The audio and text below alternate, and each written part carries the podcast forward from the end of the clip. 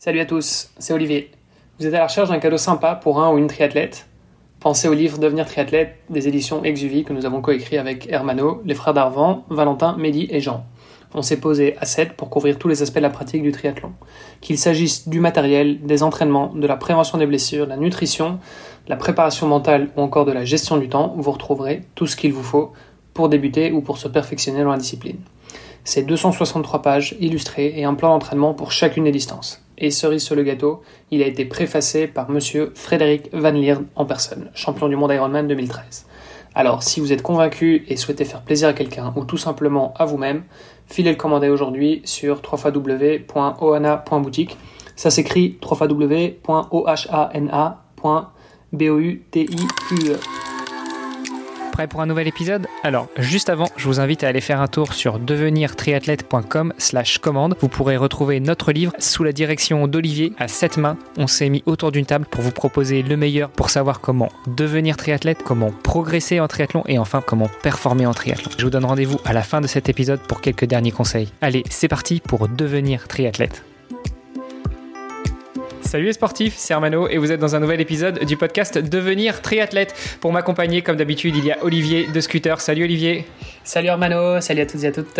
Et cette semaine, nous avons un invité que j'ai déjà entendu dans d'autres podcasts, euh, mais euh, on va pouvoir y revenir. En tout cas, on va revenir sur lui, sur ce qu'il a déjà réalisé, sur ce qu'il prévoit de faire et puis sur plein d'autres sujets dont on a déjà parlé un petit peu en off. Euh, je veux parler de Arnaud de Mester. Salut Arnaud. Bonjour, bonjour.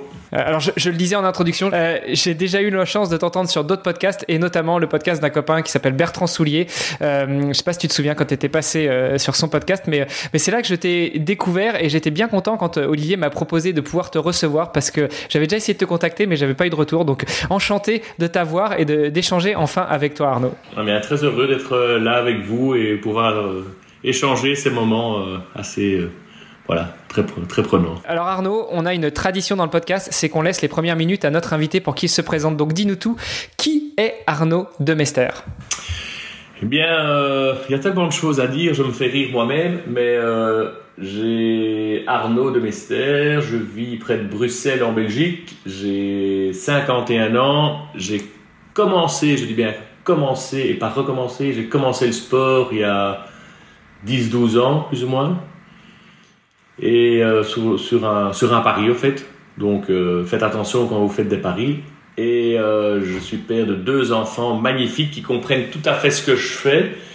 Et ce que je fais, je le fais pour moi et je le fais également pour eux, pour laisser une trace, pour leur montrer que dans la vie tout est possible et qu'avec un peu de travail un peu de persévérance, un peu de volonté, un peu, un peu de tout, on peut arriver à des très belles choses. Donc donc voilà, et puis maintenant, le, sport, c'est vraiment ma passion. J'essaye de, de, le transmettre euh, physiquement, mentalement, euh, voilà, avec différentes méthodes, à des coachés sportifs et des patients.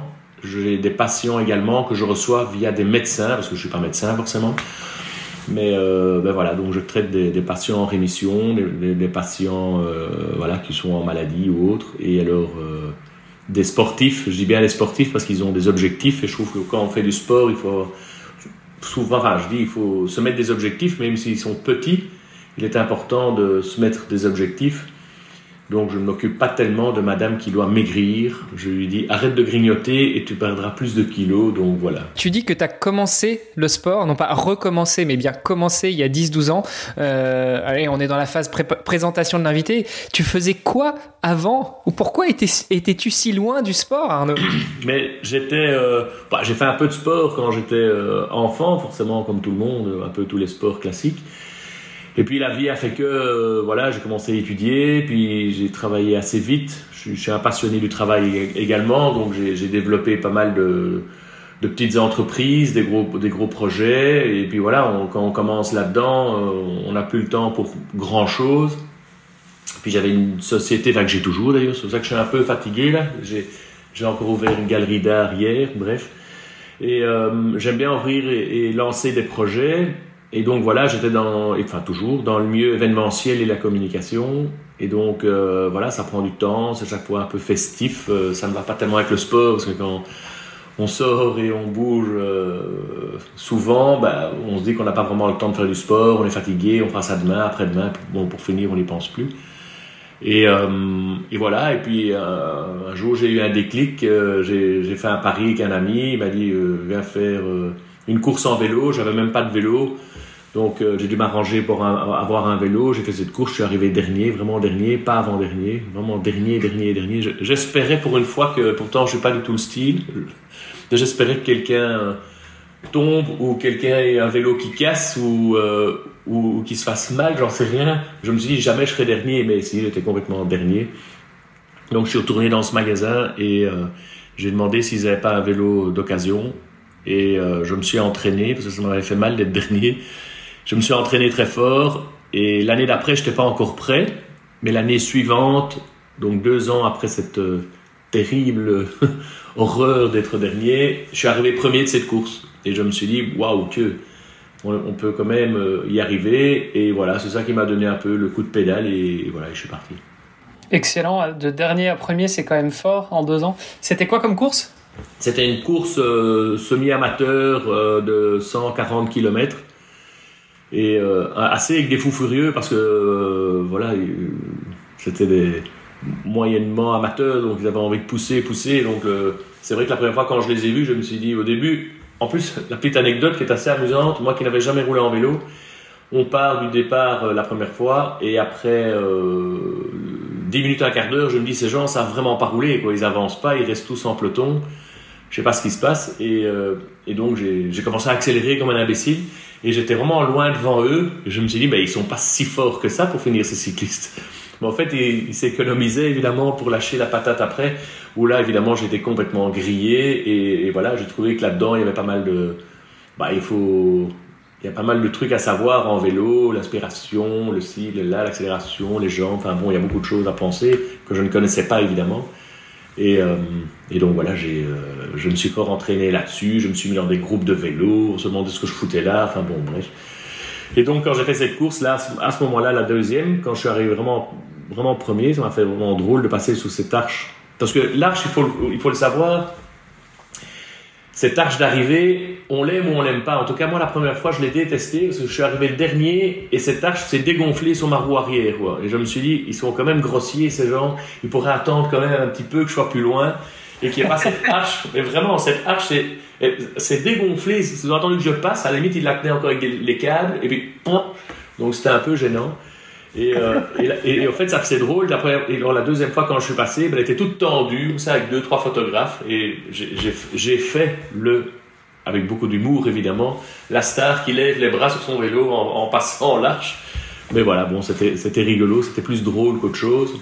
Et, euh, voilà, et, à ce moment-là, Là, je suis parti. Comment s'appelle cette course? Il y a Knock-Westpelard. C'est une région flamande euh, en Belgique. Euh, je voulais revenir rapidement sur ta présentation parce que euh, il y a deux choses qui m'ont piqué au vif. Euh, c'est alors les, auditrices et les auditeurs le savent certainement. J'en parle avec humilité, mais j'en parle un petit peu de temps en temps. Je prépare une traversée de la France en courant et en nageant pour 2023. Et, c'est vrai que le, pitch de ma présentation, c'est souvent que justement je fais ça pour moi, pour découvrir mes limites et pour les dépasser, mais aussi pour l'exemple, pour mes enfants, pour leur montrer l'exemple, pour leur montrer que tout est possible. Et c'est marrant. Tu as dit un peu la même chose. ça devient d'où ça Et puis toi qui as découvert le sport justement il y a, a 10-12 ans. Euh, t'en es où dans cette euh, exemplarité que tu donnes à tes enfants? Mais euh, tout d'abord, félicitations à toi et ton, ton projet m'excite très fort. C'est vraiment génial de faire ça. mais bon, d'abord, les choses, quand on fait comme ça de l'endurance, il faut le faire pour soi parce que voilà, quand ma dernière course, quand on se trouve au milieu de la Manche après 15 heures de natation, 3 marathons et demi, et qu'il faut qu'on fasse 300 km, si on fait ça pour, pour la gloriole, forcément on n'y arrive pas. Donc on a travaillé très fort sur mental et on le fait pour soi, mais à travers soi, on a quand même des enfants qui sont merveilleux. Enfin, en tout cas, moi j'ai deux enfants qui sont topissimes. Et, euh, je me dis, voilà, si je peux le faire pour moi, mais moi un jour je serai plus là, donc euh, si je peux le faire pour eux et laisser une trace et leur montrer, euh, voilà, un, exemple familial du dépassement de soi, je trouve ça vraiment génial. Ils le comprennent, ils ne sont pas spécialement sportifs, donc je trouve ça chouette. Donc on n'est pas obligé d'être grand sportif pour le comprendre. Et, euh, et voilà, et, eux trouvent ça, voilà, ils en, sont fiers. C'est mignon, c'est qu'ils le montrent pas trop, mais euh, je vois bien qu'ils en sont fiers. Et, euh, voilà, il y a beaucoup de gens qui leur en parlent et, je vois toujours une petite une petite étoile dans leurs yeux et voilà et ça ça me touche quand je vois cette petite étoile qui brille dans leurs yeux à eux pas spécialement évidemment dans les miens mais dans, dans, dans leurs yeux à eux ça ouais ça, ça me nourrit fort quoi donc je, ça donne une raison à, à, ce que je fais et c'est quoi euh, ils le comprennent? C'est-à-dire euh, je sais pas. On, a dit qu'on parlerait aussi de prépa mentale. J'imagine que ça rentre aussi dans tes, euh, dans tes valeurs, dans tes, euh, dans tes déclencheurs intrinsèques, extrinsèques. Mais ça veut dire quoi pour toi? Ils le comprennent? Ils te laissent t'entraîner? Ils, te soutiennent? Et ils viennent de temps en temps avec toi quand tu vas t'entraîner? Ça, veut dire quoi? C'est assez amusant. Ils me, ils me soutiennent pas à, me suivre, mais ils comprennent les, mais ça, bah, parce que forcément pour faire des, des, challenges comme ça, bah, c'est beaucoup de sacrifices, c'est beaucoup de choix, c'est c'est des vacances qui sont pas loin de là où on peut s'entraîner. Donc, je, ne suis pas très souvent sur un transat euh, à, regarder les gens qui passent sur la plage. Donc, il faut, il faut accepter d'avoir un père qui se lève tôt, euh, qui va, qui va s'entraîner, qui revient, qui va nager, qui, qui mange un peu différemment qu'eux parfois, qui, et voilà. Et, jamais, jamais, jamais, jamais, jamais, ils ont, sont opposés à ça ou ils ont levé les yeux ou, voilà. J'essaie de pas trop leur en parler non plus, mais ils sont, euh, ils vont pas venir me voir, non, parce que je le demande pas non plus. Et voilà, ils ont, leurs activités, moi les miennes. Mais, euh, mais jamais ils ont, ils n'ont euh, pensé ou, regardé d'une drôle de façon par rapport à, à, cette façon de vivre depuis, concernant l'enduroman depuis 5 ans. Oui, parce que bon, c'est vrai qu'on l'a, tu l'as mentionné un petit peu, mais donc tu as effectivement fait l'enduroman il n'y a pas très longtemps. On va revenir là-dessus, bien sûr, mais c'était juste pour mettre un petit peu le décor, quoi. ok. Euh, donc, tes débuts, ta première course, 140 km, euh, tu passes de dernier à premier. Euh, juste en termes de, enfin, de performance, pour toi, ça, représentait quoi? Je veux dire, tu l'as fait en combien de temps la première fois et en combien de temps la, la, la seconde? Mais la, première fois, comme je vous disais, comme j'avais jamais roulé en vélo de course, vraiment. T'avais jamais roulé avant la course, quoi. Non, non, jamais, jamais, jamais, jamais, jamais. J'avais pas de vélo, rien. Il y a juste. Parce que 140 bornes quand t'as jamais roulé à vélo, c'est déjà pas mal, quoi. C'est déjà. Euh, c'est là que j'ai vu que j'avais quand même un petit mental. C'est que moi, j'avais déjà vu mon père il a longtemps rouler en vélo et, franchement je disais mais quelle horreur de quoi, à quoi il ressemble quoi. Bon, les cyclistes sont un peu plus beaux que ceux d'époque mais avant quand je le voyais partir avec ses petites chaussures il faisait clic clic clic clic clic je me dis, mais quelle horreur, qu'est-ce qu'il fout là-dessus? Enfin bon, bref, il était très content d'aller retrouver un copain dans un village à côté et prendre une petite bière et puis il revenait. C'était ça, ça, son tour en vélo, on appelle ça les cyclistes du dimanche. Et, euh, et donc, moi, oui, j'ai fait cette course. Donc, je suis parti, j'ai voilà, j'ai pédalé. Comme je disais, j'avais l'impression qu'ils roulaient vraiment très mal, tous ces gens, parce qu'ils avançaient pas, ils restaient en peloton. Moi, je poussais comme, comme un animal. Mais pour finir, forcément, très vite, euh, quand ils ont changé leur méthode, de, leur technique de vélo, euh, forcément j'ai glissé vers l'arrière comme un savon et, et j'étais loin derrière. Donc pour finir, j'étais vraiment seul. Non, il y avait un type qui roulait vraiment pas très bien non plus, avec qui j'ai roulé. Et puis pour finir, même lui est parti. Donc euh, voilà, bon, je me suis retrouvé tout seul. Et, euh, en fait, j'ai un peu, ce que je fais, je fais maintenant encore sur mes courses, c'est que je saucissonne et j'ai saucissonné. Je me suis dit, bon, je vais essayer de faire un marathon en vélo. Donc j'ai fait 42 km sur ce vélo de course. Bon, c'était difficile, mais ça allait, c'est un peu le plat pays là-bas, donc euh, j'avais pas de côte. Et puis euh, je me suis dit, allez, je vais essayer d'arriver à 50. Puis je suis arrivé à 50, puis je me dis, allez, je faire 70, comme ça, c'est dire la moitié. Même si ça va pas, ben, au moins je vais jusqu'à 70. Et puis de 70, je me suis dit, bon, allez, je fais 100. Et puis quand j'étais à 100, je me disais, c'est quand même trop con d'arrêter. Et euh, je me suis bien alimenté. J'ai pédalé un coup après l'autre. Et, euh, et, voilà, je suis arrivé au bout. Mais euh, je ne sais plus dire le nombre d'heures. Mais c'était vraiment des longues heures. je sais pas, j'ai dû faire, j'en sais, sais rien. J'en sais rien, j'ai dû faire 7 heures, sais, je sais pas. Pour passer de dernier à premier, j'imagine, tu as été quoi Au moins deux fois plus vite? Oui, mais là, la, la deuxième fois, j'ai été beaucoup plus malin parce que bon, j'ai un peu appris.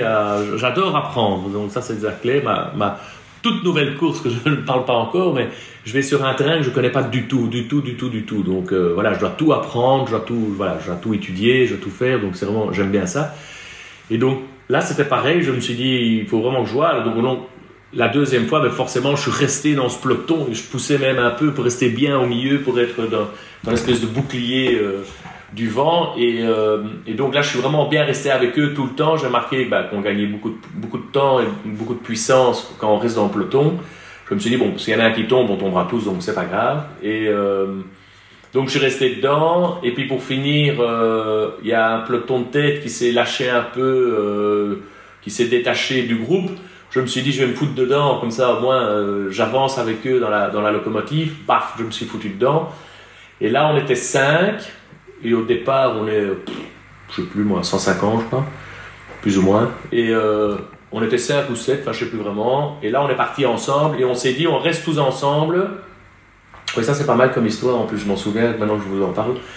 Euh, on reste bien tous ensemble jusqu'à, euh, je sais pas moi, 10-15 km de la fin, et là on fait un sprint. Et euh, tout le monde était d'accord. Et en fait, figurez-vous qu'il y a eu deux néerlandophones, donc en Belgique il y a les Wallons et les Flamands. Et les Flamands, on dit toujours qu'il y, a un- cycliste dans chaque famille, c'est vraiment des bons, des bons rouleurs. Et, euh, donc, euh, à un moment donné, à, à 20 km de la fin, on voit deux Flamands qui se détachent de nous et qui foutent le camp à deux, mais c'était pas prévu quoi. Donc on, on reste un petit peloton de quatre derrière et il y en a deux qui, qui foutent le camp. Et on se dit vraiment, c'est des salopards. On avait dit qu'on attendait euh, vraiment le sprint final pour, euh, euh, pour, pour démarrer. Et en fait, figurez-vous que, très amusant, ils sont arrivés à un fléchage qu'ils n'ont pas vu, ces deux andouilles. Et ils ont continué tout droit quand il fallait tourner à droite.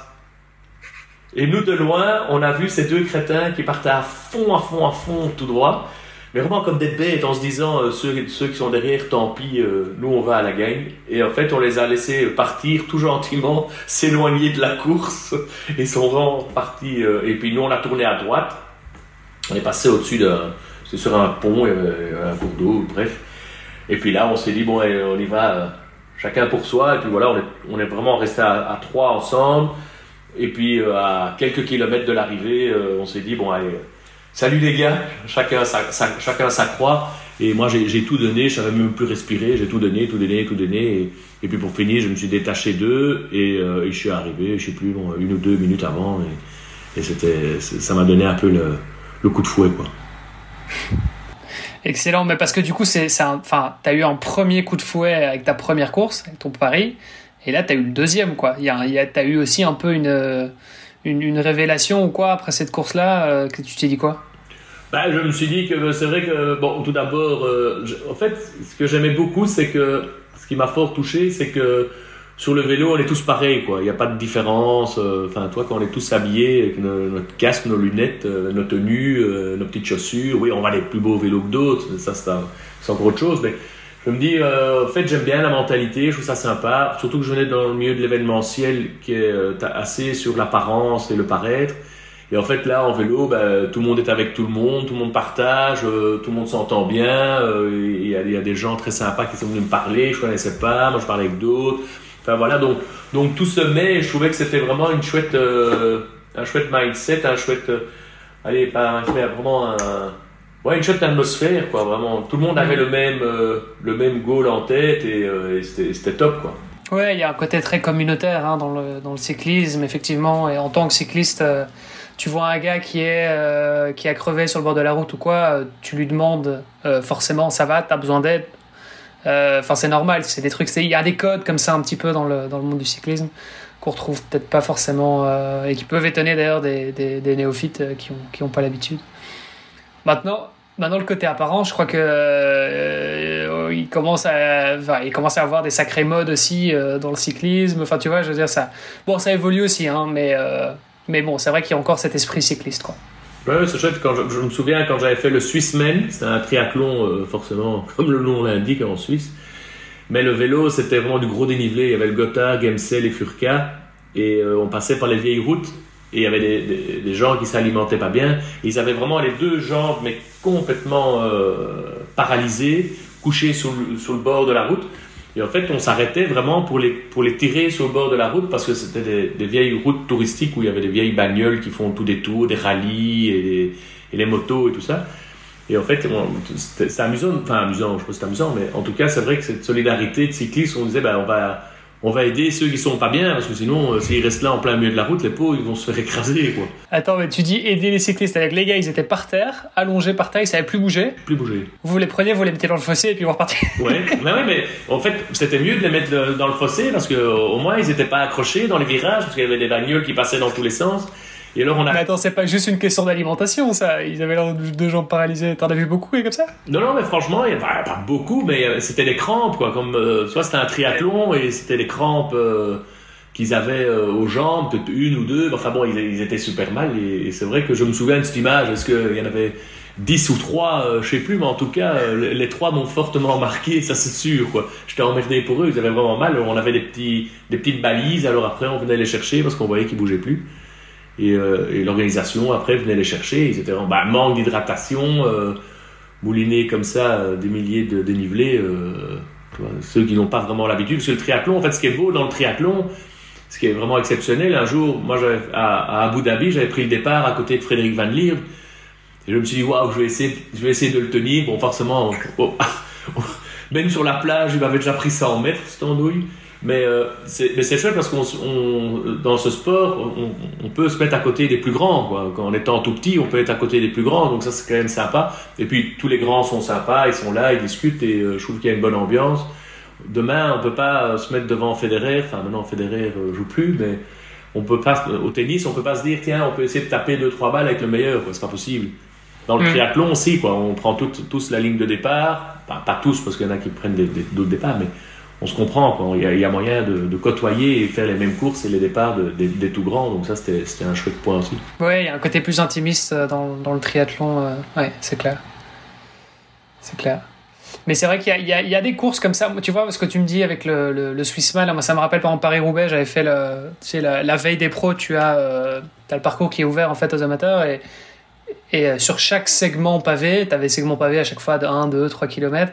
Bon, qui sont euh, catastrophiques. hein. C'est des pavés dans un état pas possible. Mais bon, belle expérience à faire. Mais systématiquement, dans chacun, il y avait cin- 50 km de segments pavés. Dans chaque segment, euh, tu avais systématiquement des gars au bord de la route avec des pneus crevés. Parce que les pavés sont, euh, sont dégueulasses et voilà, mais, euh, c'est vrai que c'est un truc, tu vois ça, normalement, c'est rare sur une course euh, de 180 bornes, euh, tu vas peut-être voir une ou deux crevaisons euh, si vraiment pas de chance. Mais là, c'était systématique. J'ai dû en voir, je sais pas, une vingtaine, une trentaine, c'était c'était assez impressionnant. Donc ça me faisait penser un petit peu à ça. euh. Ouais, il y a des- il y, a des courses comme ça avec des, petites particularités. Ouais, c'est- dur parce que j'avais fait une autre course en triathlon. J'étais sorti de l'eau euh, moyennement correctement. Je pars avec un gars. On n'est pas loin euh, l'un de l'autre. Chaque fois, il passe devant moi, une dizaine de mètres devant, derrière et tout. Puis à un moment donné, pas loin, après 140 bornes, quelque chose comme ça, il passe sur un pont et il y avait une mauvaise jointure sur le pont. Et ces deux pneus ont pa, pété à côté, pas loin de moi. Et c'est horrible parce que tu te dis, euh, on a fait toute une partie ensemble et, et voilà, on, on sait rien faire. On peut, moi, je peux pas m'arrêter, je peux pas lui donner deux boyaux. euh. donc il faut, le laisser sur le bord de la route. Et donc ça, ça fait un peu mal parce que quand, quand tu te lis d'amitié comme ça avec quelqu'un sur une course que tu connais pas, parce que je connaissais pas ce type, il était sorti en même temps que moi de l'eau. Puis on fait une chouette partie en vélo, on s'encourage un peu sans vraiment se regarder, mais on sent qu'on s'encourage. Et puis à un moment donné, t'entends ces deux pneus qui explosent. Ça arrive. Non, il faut une part de chance, c'est ça que je voulais dire. C'est que dans le sport, il faut aussi une part de chance, il faut que ça tienne. Tu sais ce qu'on dit, hein, la chance, euh, c'est- ça n'existe pas. C'est toi qui te crée des opportunités. Euh, euh, alors peut-être que pour reprendre l'exemple de, ton compère de course qui euh, éclate ses deux pneus, euh, il, a, il a joué de malchance, ok, mais peut-être qu'il avait mal vu les jointures, peut-être que ses pneus étaient sous-gonflés, peut-être que, enfin voilà. Donc euh, aussi bien tu te crées ta chance que tu te crées aussi ta malchance. Oui, oui, mais dans ce cas-là, oui, mais tu vois, par exemple, il y a des courses qui sont longues. La course que tu vas faire, euh, ça va être exceptionnel, mais il faut un- une part de chance, il faut que le corps tienne, quoi, tu vois, il faut, les tendons, il faut, les blessures, enfin voilà, il faut se dire, j'espère qu'il n'y a pas quelque chose. Souvent, quand on fait de l'endurance ou des distances plus longues qu'on a l'habitude, ben, on a souvent mal là où, on se dit, ah, mais j'ai plus mal aux bras qu'aux jambes, quoi, quand je roule en vélo. C'est étonnant parce qu'on s'entraîne tellement dans les jambes et que on a des bonnes cuisses, on se dit ok, on sait faire 1000 km. Quand j'avais fait le tour de la Belgique, j'avais fait tout le tour 1000 km. Et euh, bah, pour finir, j'avais plus mal aux bras à tirer sur mon, guidon dans une partie de la Belgique où ça monte et ça descend super fort, qui s'appelle les Ardennes. Euh, j'avais franchement plus mal aux, aux bras qu'aux jambes. Donc c'est vrai que de temps en temps, on se dit euh, l'endurance est top, mais on doit vraiment travailler tout le corps parce que souvent on a, mal ailleurs de, l'endroit où on devrait avoir mal. Oui, oui, c'est du renforcement euh, musculaire qui peut être très spécifique. C'est vrai que dans l'ultra, souvent, euh, on peut avoir tendance à avoir des euh, des douleurs au niveau des nerfs, par exemple, sur les, enfin dans les mains, hein, au niveau des, doigts, etc. Parfois des doigts qui répondent plus euh, parce que le nerf a été comprimé en fait pendant euh, des heures, voire des jours et des jours. et donc du coup, il y a des trucs parfois effectivement qui au niveau même au niveau de la peau de chamois, hein, euh, quand, tu fais, euh, quand tu fais plusieurs milliers de kilomètres avec la même peau de chamois et que tu as transpiré dedans et que tu as tous les sels qui se, sont accumulés, en fait, ça devient, euh, ça devient de, la, laine de verre. Quoi. Et, donc, il y, y, a des ultra-cyclistes qui terminent avec bah, le cul en son, tout simplement. Et voilà, tu t'y attends pas. Pour la petite anecdote, comme j'ai dit que voilà, je pas de tabou, ça m'est égal. J'avais fait un 666, c'est 6 de natation, 600 de vélo et 60 de course à pied. Et la première fois que j'ai fait ça, comme un idiot, je m'étais rasé le derrière. Trois jours avant ou quatre jours avant. Et en fait, pas de bol, ça a repoussé pendant euh, juste avant, quoi. Et donc j'ai couru. Non, j'ai fait mon la natation forcément rien. Le vélo, j'ai dû avoir des injections de de, de calmant parce que j'avais l'épiderme du derrière qui était complètement brûlé mais brûlé, brûlé, brûlé. C'était impossible. J'ai dû terminer mon vélo en danseuse parce que je savais plus m'asseoir sur ma selle tellement que j'avais effectivement tout l'épiderme euh, du derrière qui était brûlé. Et alors, quand le médecin est arrivé, d'abord il m'a fait une piqûre quand j'étais à 500, je crois que c'est 500 ou 550 km, donc il me restait 50 bornes. Bah, Évidemment, avec l'effort physique, l'anesthésie, voilà, c'est vite, euh, on peut pas mettre beaucoup, sinon euh, forcément je m'endors. Donc, il avait mis un peu, et puis quand je suis reparti, je dis voilà, j'ai fait 60 km, mets-moi la dose, quoi, parce que moi, je, même, même courir, ça, ça frotte. Et, il m'a dit, écoute, euh, c'est là que j'ai commencé aussi à travailler mon mental. Il m'a dit, écoute, si je te refais des petites anesthésies, sache que dans 5 km, tu dors sur le bord de la route, tu es trop fatigué pour reprendre de l'anesthésie comme ça. Et il m'a dit, il n'y a qu'une seule chose qui va t'amener jusqu'au bout, comme tu es fatigué, c'est ta douleur. Donc prends ta douleur, retourne-toi et vas-y. Et je lui ai dit, enfin, tu me fais rire, quoi, en douille. Et je dit, tu rigoles moi Et il me dit, non, non, non, vas-y, vas-y. Et, en fait, c'était un gars qui s'appelait Yves de Potter, tu pas mal, je m'en souviens. C'était un gars qui avait fait Hawaii, je crois. Et euh, en tout cas, il avait fait pas mal d'Ironman. Donc ça m'a fait plaisir d'avoir ce médecin chirurgien, médecine interne, qui me suivait pour cette course. Donc en fait, ça m'a, ça m'a rassuré que ce soit quelqu'un dans, dans, le même domaine que le mien. Oui, c'était pas juste un médecin. Quoi. Voilà, il comprenait ce que c'était le sport, le sport euh, un peu plus qu'un. La douleur. un peu plus Ironman. Mais quand il m'a dit prends ta douleur avec toi, retourne-toi et vas-y, j'ai dit ben, il a quand même du culot celui-là. Et en fait, il a raison. Parce que je me suis dit, c'est vrai que s'il me repiquait encore, ben, j'allais m'endormir, j'avais peut-être plus de douleur, mais j'allais m'endormir. Mais au moins, cette douleur me tenait éveillé et faisait en sorte de me donner un coup de fouet chaque fois pour avancer. Et, euh, mais il m'avait bien expliqué que de toute manière, j'allais pas être plus blessé. Donc, il m'a rassuré aussi. Donc, il m'a dit, voilà, tu as l'épiderme qui est brûlé, ça râpe. En une fraction de seconde, tu as un petit filet qui se met, tu re-râpes, tu as un petit filet qui se met, tu re-râpes.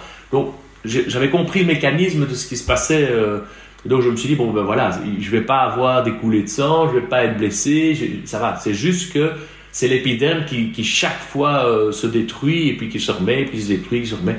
Donc j'avais compris le truc et donc pour finir, j'ai supporté cette douleur. Et, euh, et c'est vrai que vers la fin, les, quelques derniers kilomètres, je les ai moyennement sprintés en voyant l'arrivée.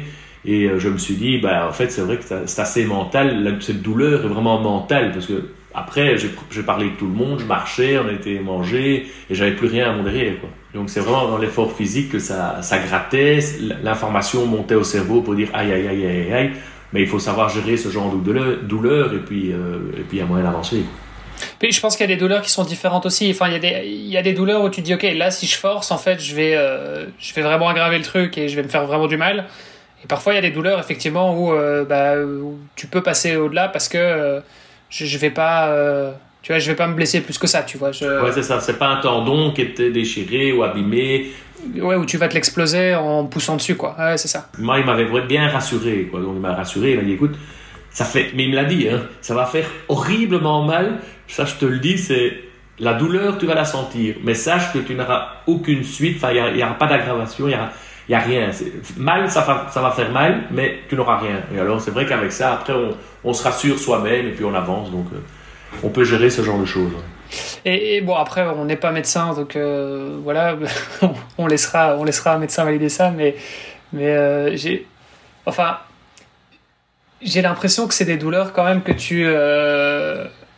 ça a d'une certaine manière un impact sur ton système nerveux. Enfin, tu vois, je veux dire, c'est c'est un stress en fait. La douleur, c'est un stress que tu vas euh, infliger à ton corps.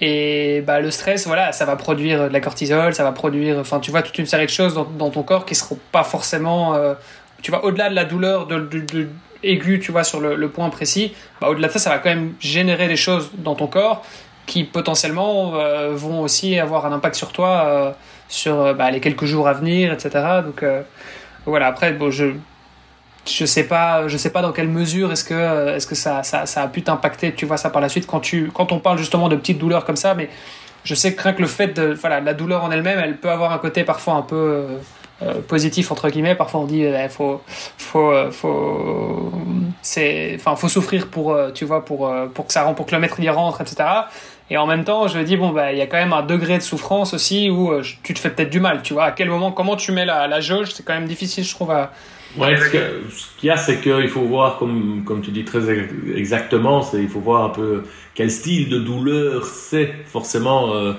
j'ai un ami qui, qui, fait une dizaine d'Ironman d'affilée. Enfin, c'est la quantité de la natation, et puis toute la quantité vélo, et puis toute la quantité additionnée euh, course à pied. Mais à un moment donné, je savais que, bon, nager, il nage comme une pierre, mais il s'est avancé. Vélo, il a des cuisses de sanglier, c'est un ancien euh, rugbyman. Et euh, et alors, courir, je lui avais dit, mais t'es trop lourd, quoi. Mais il dit, bon, enfin, je peux le faire. Mais j'ai dit, oui, mais t'es lourd, t'as des cuisses comme ça, quoi. Qu'est-ce que tu vas aller, tu vas aller courir 420 euh, bornes, quoi. C'est pas possible, quoi. Enfin, et, mais en vélo, ça, j'avais dit, tu peux faire, 20 000 km, ça, j'en suis sûr.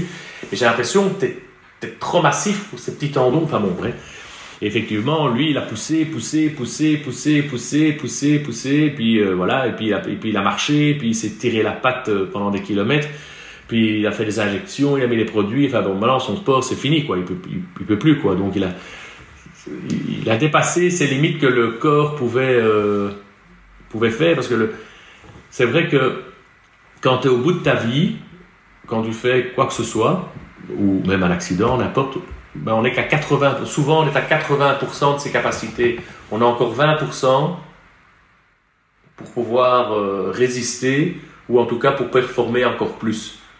En, Islande, j'avais fait aussi une, course ici 6 en Islande et, euh, et c'est vrai que la course à pied, à un moment donné, j'étais mort, mort, mort. Et un, un, chien qui était venu courir avec moi et je me suis abaissé pour le caresser. Tout de suite, le médecin est arrivé à fond, il m'a pris mon, mon, oxygène dans le sang pour voir si j'avais encore beaucoup d'oxygène et tout.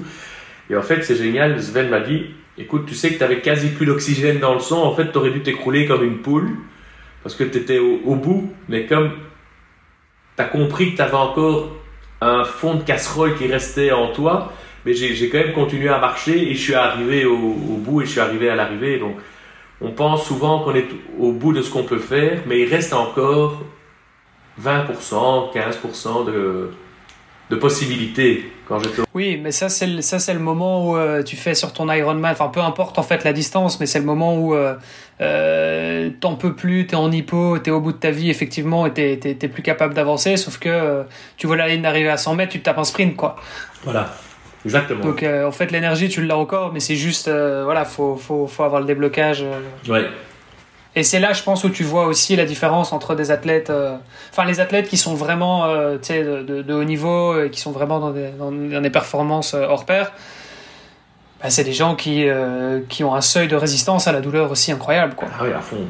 Ouais, ben, la douleur, c'est juste des, des informations qu'il faut, qu'il faut traduire, qui arrivent au cerveau, et forcément, il y a des choses qu'on n'a pas l'habitude de faire, et quand on les, quand on les fait ou quand on les dépasse, bah, c'est sûr que c'est une information que nous, on surnomme douleur, mais c'est pas réellement des douleurs, c'est des informations qui, qui, remontent pour dire bah, c'est bizarre, on est en train de courir 100 euh, km, on n'a pas l'habitude de courir 100 km, euh, les articulations, les muscles et autres.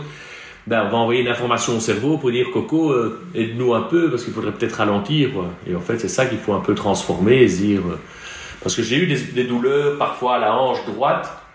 Je me dis non, ça c'est une information pour, me, pour me faire ralentir et c'est pour me décourager. Franchement, je me parle un peu et je me dis non, Coco, t'as rien du tout, avance, avance, avance. Et puis une demi-heure après, j'ai de nouveau mal, mais à la, à la hanche gauche. Et en fait, je vois que c'est des fausses informations qui me remontent au cerveau pour me ralentir ou pour, euh, pour arrêter la machine parce qu'on va trop loin.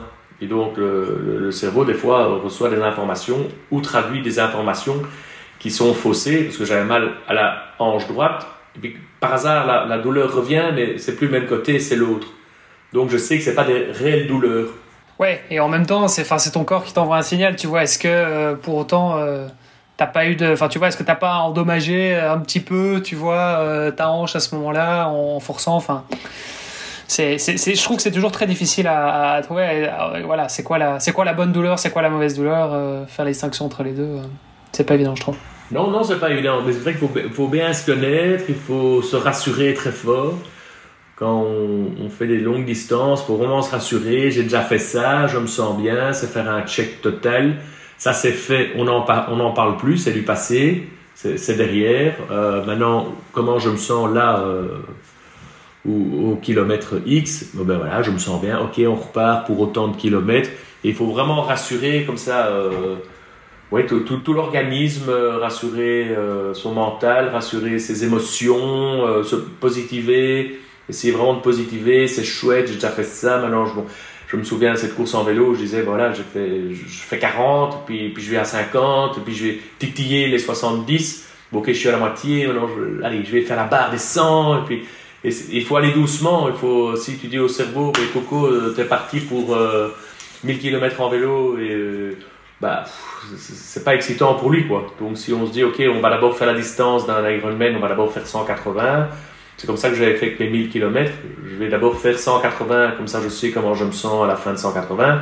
Et puis je fais 200. OK, à 200, je fais 250, je suis au quart. Au quart, boum, je fais la moitié. La moitié, je diminue. Et puis j'en ai plus que 300. Et puis j'ai plus qu'un marathon. Puis j'ai plus qu'un Ironman 180. Et puis, et puis je termine comme ça, quoi. Il faut essayer. Mais ça toujours. Hein. Ça, je crois, je crois que c'est vraiment un des secrets. Euh, numéro un en prépa mentale, c'est euh, de fractionner euh, tes objectifs, que ce soit dans une sortie, dans un même, tu vas faire un 10 km, tu regardes les kilos, c'est ah chouette, un kilomètre, bon bah cool, j'arrive à 3, bon bah ok, j'arrive, en fait je suis bientôt au tiers, et puis à la, et puis à la moitié, bah tu fais que décompter et c'est donc ça c'est ça c'est un petit peu la base effectivement.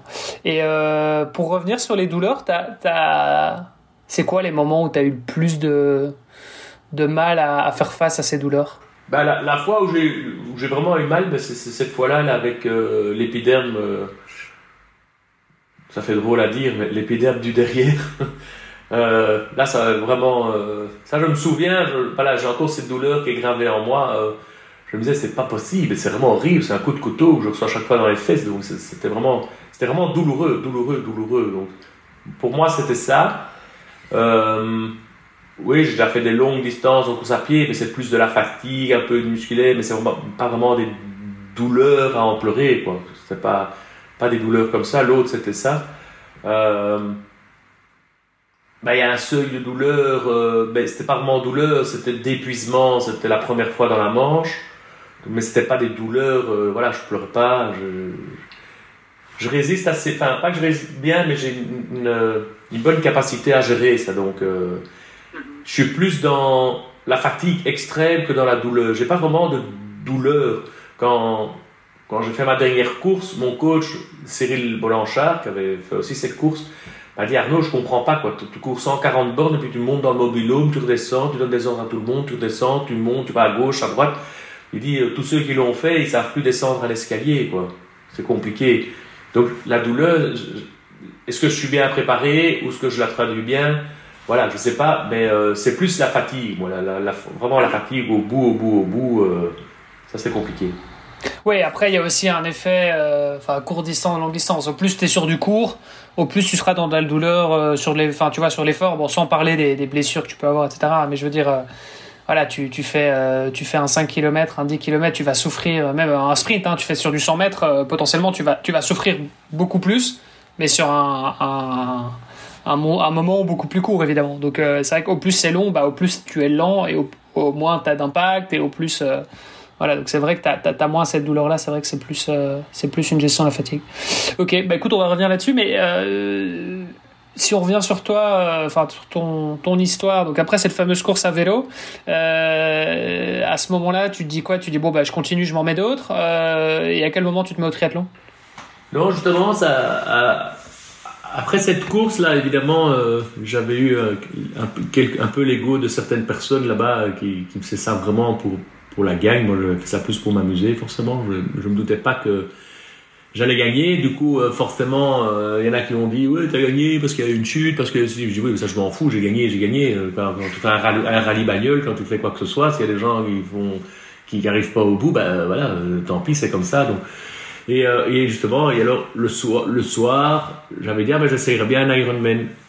Et donc, ça a nouveau. Ah, le soir même, quoi. Ouais, le soir même, euh, j'avais dit, ah, ben, tiens, bon, j'y avais déjà pensé, hein, mais je m'étais dit, ben voilà, je ferais bien ça, ou on verra bien. Moi, c'était mon, obje- mon objectif, c'était celui-là.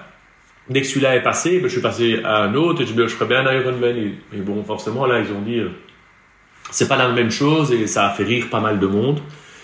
Et euh, ce que je comprends évidemment. Et donc j'ai euh, fait un demi à Zurich et euh, qui était pas mal, j'aimais bien. Sauf qu'à un moment donné, c'était drôle. Chaque fois qu'on entend les grosses cloches, je me disais ah tiens c'est assez agréable. Il y a des cloches de vache. En fait c'était pour annoncer qu'il y a des grosses côtes.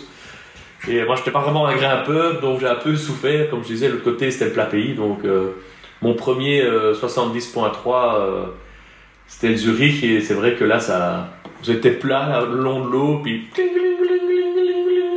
disais, ah, c'est amusant il y a des vaches et en fait c'était pas ça du tout c'était pour annoncer les murs qui arrivaient donc euh, donc voilà ça j'ai commencé comme ça et puis puis voilà puis j'en puis j'en ai fait d'autres et puis puis j'en ai fait une dizaine et puis puis les doubles et puis voilà Ok, et puis c'est vrai, et tu dis les doubles, c'était quoi Les doubles Ironman Ouais, c'était. En fait, j'avais fait une dizaine d'Ironman, mais euh, j'insiste évidemment, je suis pas spécialement rapide, mais euh, mais j'aime bien. Je suis pas vraiment fatigué. Puis puis j'ai commencé à avoir un gars passionné qui m'a aidé dans mon matos, et puis euh, et puis j'ai commencé un peu à communiquer, et puis et puis je me suis dit ah, ben je vais essayer des distances plus longues. Et euh, et donc j'ai fait des distances plus longues. J'ai fait le le Hell van Casterlee. C'est euh, l'enfer de Casterlee, c'est le winter duathlon, le, un des winter duathlons les plus difficiles au monde, qui se fait dans, en Belgique. Donc tu cours dans le sable, et tu fais du vélo dans le sable, mais vraiment, c'est le, mois de décembre, c'est maintenant fin décembre. C'est vraiment, il y, a, a des flamands qui roulent, parce qu'ils roulent comme des dieux, ces mecs. Et, euh, et là, je le faisais chaque année juste pour m'entraîner, pour me donner un peu de force, pour me donner un peu de technique, parce que j'aime pas la technique. Donc, euh, donc je faisais ça chaque année, donc j'avais de la force, mais je suis pas spécialement rapide parce que c'est c'est 15 km de course à pied, 115 dans le sable et puis 30 encore de course à pied. C'est vraiment un, un truc de dingue, franchement dingue.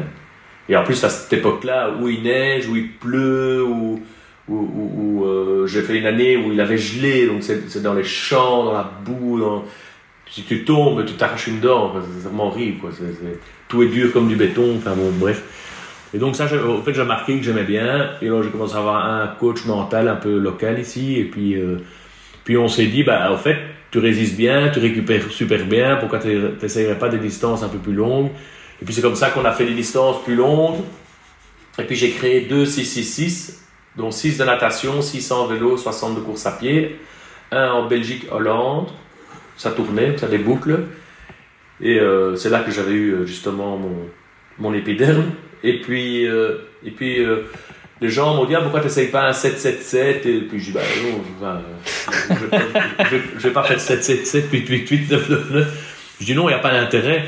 Et puis un jour, je me suis dit mais en fait, je ferais bien un 6-6-6, mais dans, dans, un, dans un cadre ou dans un truc qui est beaucoup plus compliqué. Et donc j'ai choisi l'Islande. Et en Islande, quand on était là-bas, il y avait toute une équipe de films, parce qu'il y a un film qui a été tourné. Et euh, c'est vraiment magnifique. C'est 666 Iceland Challenge. Et euh, j'ai dit, OK, ben, il, faut, il faut un gars qui vérifie, un juge, il faut, il faut une équipe. Enfin voilà, c'est- je peux pas faire ça comme ça bêtement. Il faut que ce soit euh, déposé nulle part, mais au moins que ce soit correct. quoi. Et, euh, et donc ça, on a fait en Islande. Et là, c'est la première fois que j'avais vraiment une grosse équipe autour de moi. J'avais proposé à différents sponsors de, me suivre. Ils m'ont dit oui, ok, génial. Et donc, euh, j'ai nagé 6 km dans les fjords des baleines, euh, qui fait plus ou moins 8, 8 degrés. 6 km. Et puis 600 km de vélo dans les montagnes en Islande. Mais il faut savoir que le temps change 7 fois par jour en Islande. Donc, c'est vraiment très dangereux. Même en, même en voiture, c'est dangereux. Donc, là-bas en Islande, il disait, euh, ben voilà, il n'y a, personne euh, qui ose s'aventurer et faire ça sur 100 km. Donc, on doit prévoir un système de sécurité. Il y avait un hélico, il y avait deux bagnoles, il y avait des drones. Enfin, c'est vraiment un truc de fou. Parce y a des, des, enfin voilà, les gens connaissent l'Islande évidemment, mais tu as des, des, des, mers de glace, tu as des, champs de lave, sec évidemment, mais le temps est tellement changeant. Tu peux passer une montagne, tu as une tempête de, de, pluie froide, et puis de l'autre côté, tu montes un peu plus haut, tu as de la neige, et puis, enfin bon, c'est vraiment fou. Et puis, euh, et puis la fin, c'était euh, 60 de course à pied. Et en fait, pour l'anecdote, après les 600 km de vélo, on avait un petit chalet. Et tout le monde dormait dans ce chalet. On s'était dit, on, dort une demi-heure. Il faut récupérer, il faut dormir. Et euh, moi, je réussissais pas à dormir. J'arrivais pas, j'arrivais pas, j'arrivais pas. Et donc, je suis arrivé dans le salon de ce chalet pendant la course. Et entre le vélo et la course à pied. Et je vous promets, il faut imaginer une scène où on voit toute une équipe de films et mon équipe qui dort dans le salon, mais avec la perche, la perche du son couchée sur le gars, la caméra sur son épaule couchée. En fait, ils dormaient tous. Et je me suis dit, je vais pas les réveiller, je vais déjà partir en courant. Et comme c'était six boucles de 10 km, à un moment donné, il y en a un qui s'est réveillé, qui a dit, mais putain, mais Arnaud est parti. Et en fait, ils se sont tous réveillés, ils sont arrivés à fond avec la camionnette en disant, mais t'es complètement fou, il faut pas partir comme ça tout seul, t'aurais dû nous attendre. Enfin bon, j'étais parti euh, des minutes avant qu'il se réveille. Mais euh, pour dire que voilà, j'avais une bonne récupération et je m'étais dit, euh, ouais, j'y vais, j'y vais.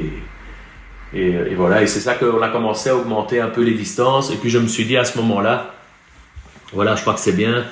C'était un chouette film, j'ai fait un chouette, euh, un chouette challenge dans un cadre qui est magnifique, vraiment magnifique. Pour voir le film, il est dingue, il est fait, sous forme de, de film euh, reporter, reportage, vraiment très beau. Et euh, la question était sympa, il y avait de la profondeur. Mon équipe, je la connaissais pas si, si top, vraiment top, top, top. Et, euh, et donc voilà, je m'étais dit c'est bien, euh, voilà, on, a fait le tour, c'est bien. Et puis, puis voilà, et puis un jour, euh, je suis dans mon lit et je suis pote sur mon ordinateur et je regarde les courses un peu plus, plus importantes que celles-là sur le, sur le, sur le net et, j'ai découvert un nouveau challenge. Ok, bon, on y arrive dans une seconde. On le retrouve où cette, cette vidéo? Ça s'appelle comment 666 Iceland Challenge. Ok, ça marche. Et c'est quoi? C'est sur YouTube euh... Il est, je, franchement, le, il, est, il, est, il est magnifique. Franchement, on s'en fout complètement du, du, gars qui pédale, qui nage, qui fait du vélo, parce que voilà. Mais les vues, enfin, il y avait un drone, mais qui est aussi, aussi gros qu'une cabane avec euh, 8 pales comme ça, une caméra, mais une boule, mais comme ça en dessous, il est au-dessus des montagnes, il descend, il me rase là. Enfin, bon, on regardera ça, on regardera ça. si tu aimes les paysages et le sport, ce que je suis sûr, tu verras, c'est vraiment, c'est beau, c'est juste beau, quoi. J'ai pas dit qu'il était mieux que d'autres, il est juste beau, quoi, beau. Magnifique. Ça marche. Bon, bah écoute, 666 Iceland Challenge, c'est noté.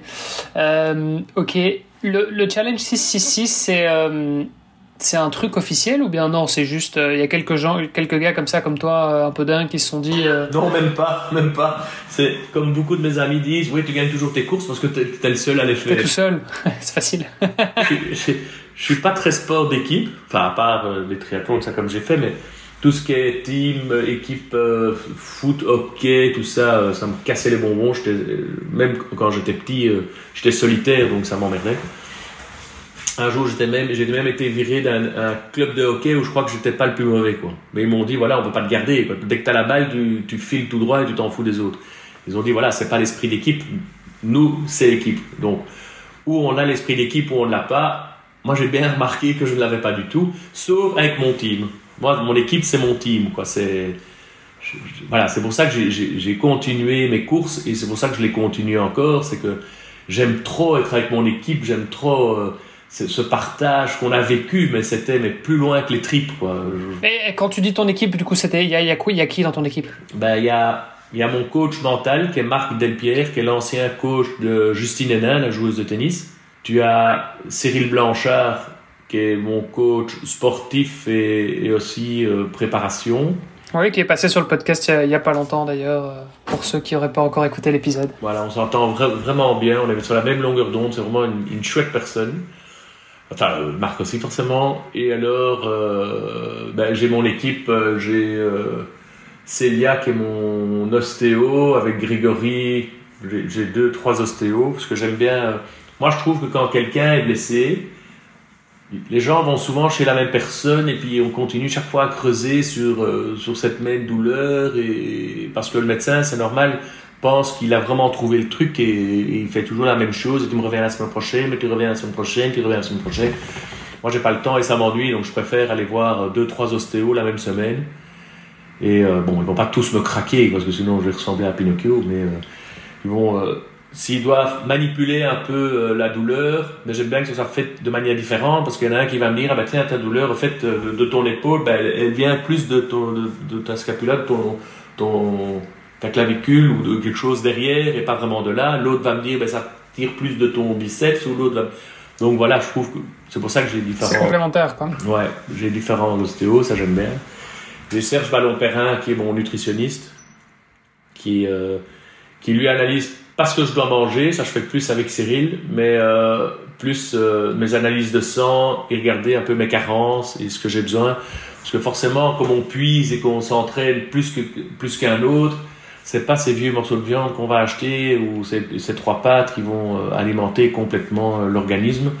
Je pense qu'on a vraiment besoin de compléments et, et, des bons compléments et qui sont bien pris évidemment parce qu'il y a certains compléments qu'on prend mais pas avec autre chose donc du coup son efficacité est moins bonne. Donc je crois qu'il faut vraiment être bien suivi euh, de ce côté-là. Oui, il y a des complémentarités entre certains, même dans les aliments, hein, sans même rentrer dans les compléments, mais c'est vrai qu'il y, y a des aliments en fait qui fonctionnent bien ensemble et qui n'auront pas la même, euh, le même effet que s'ils étaient pris individuellement.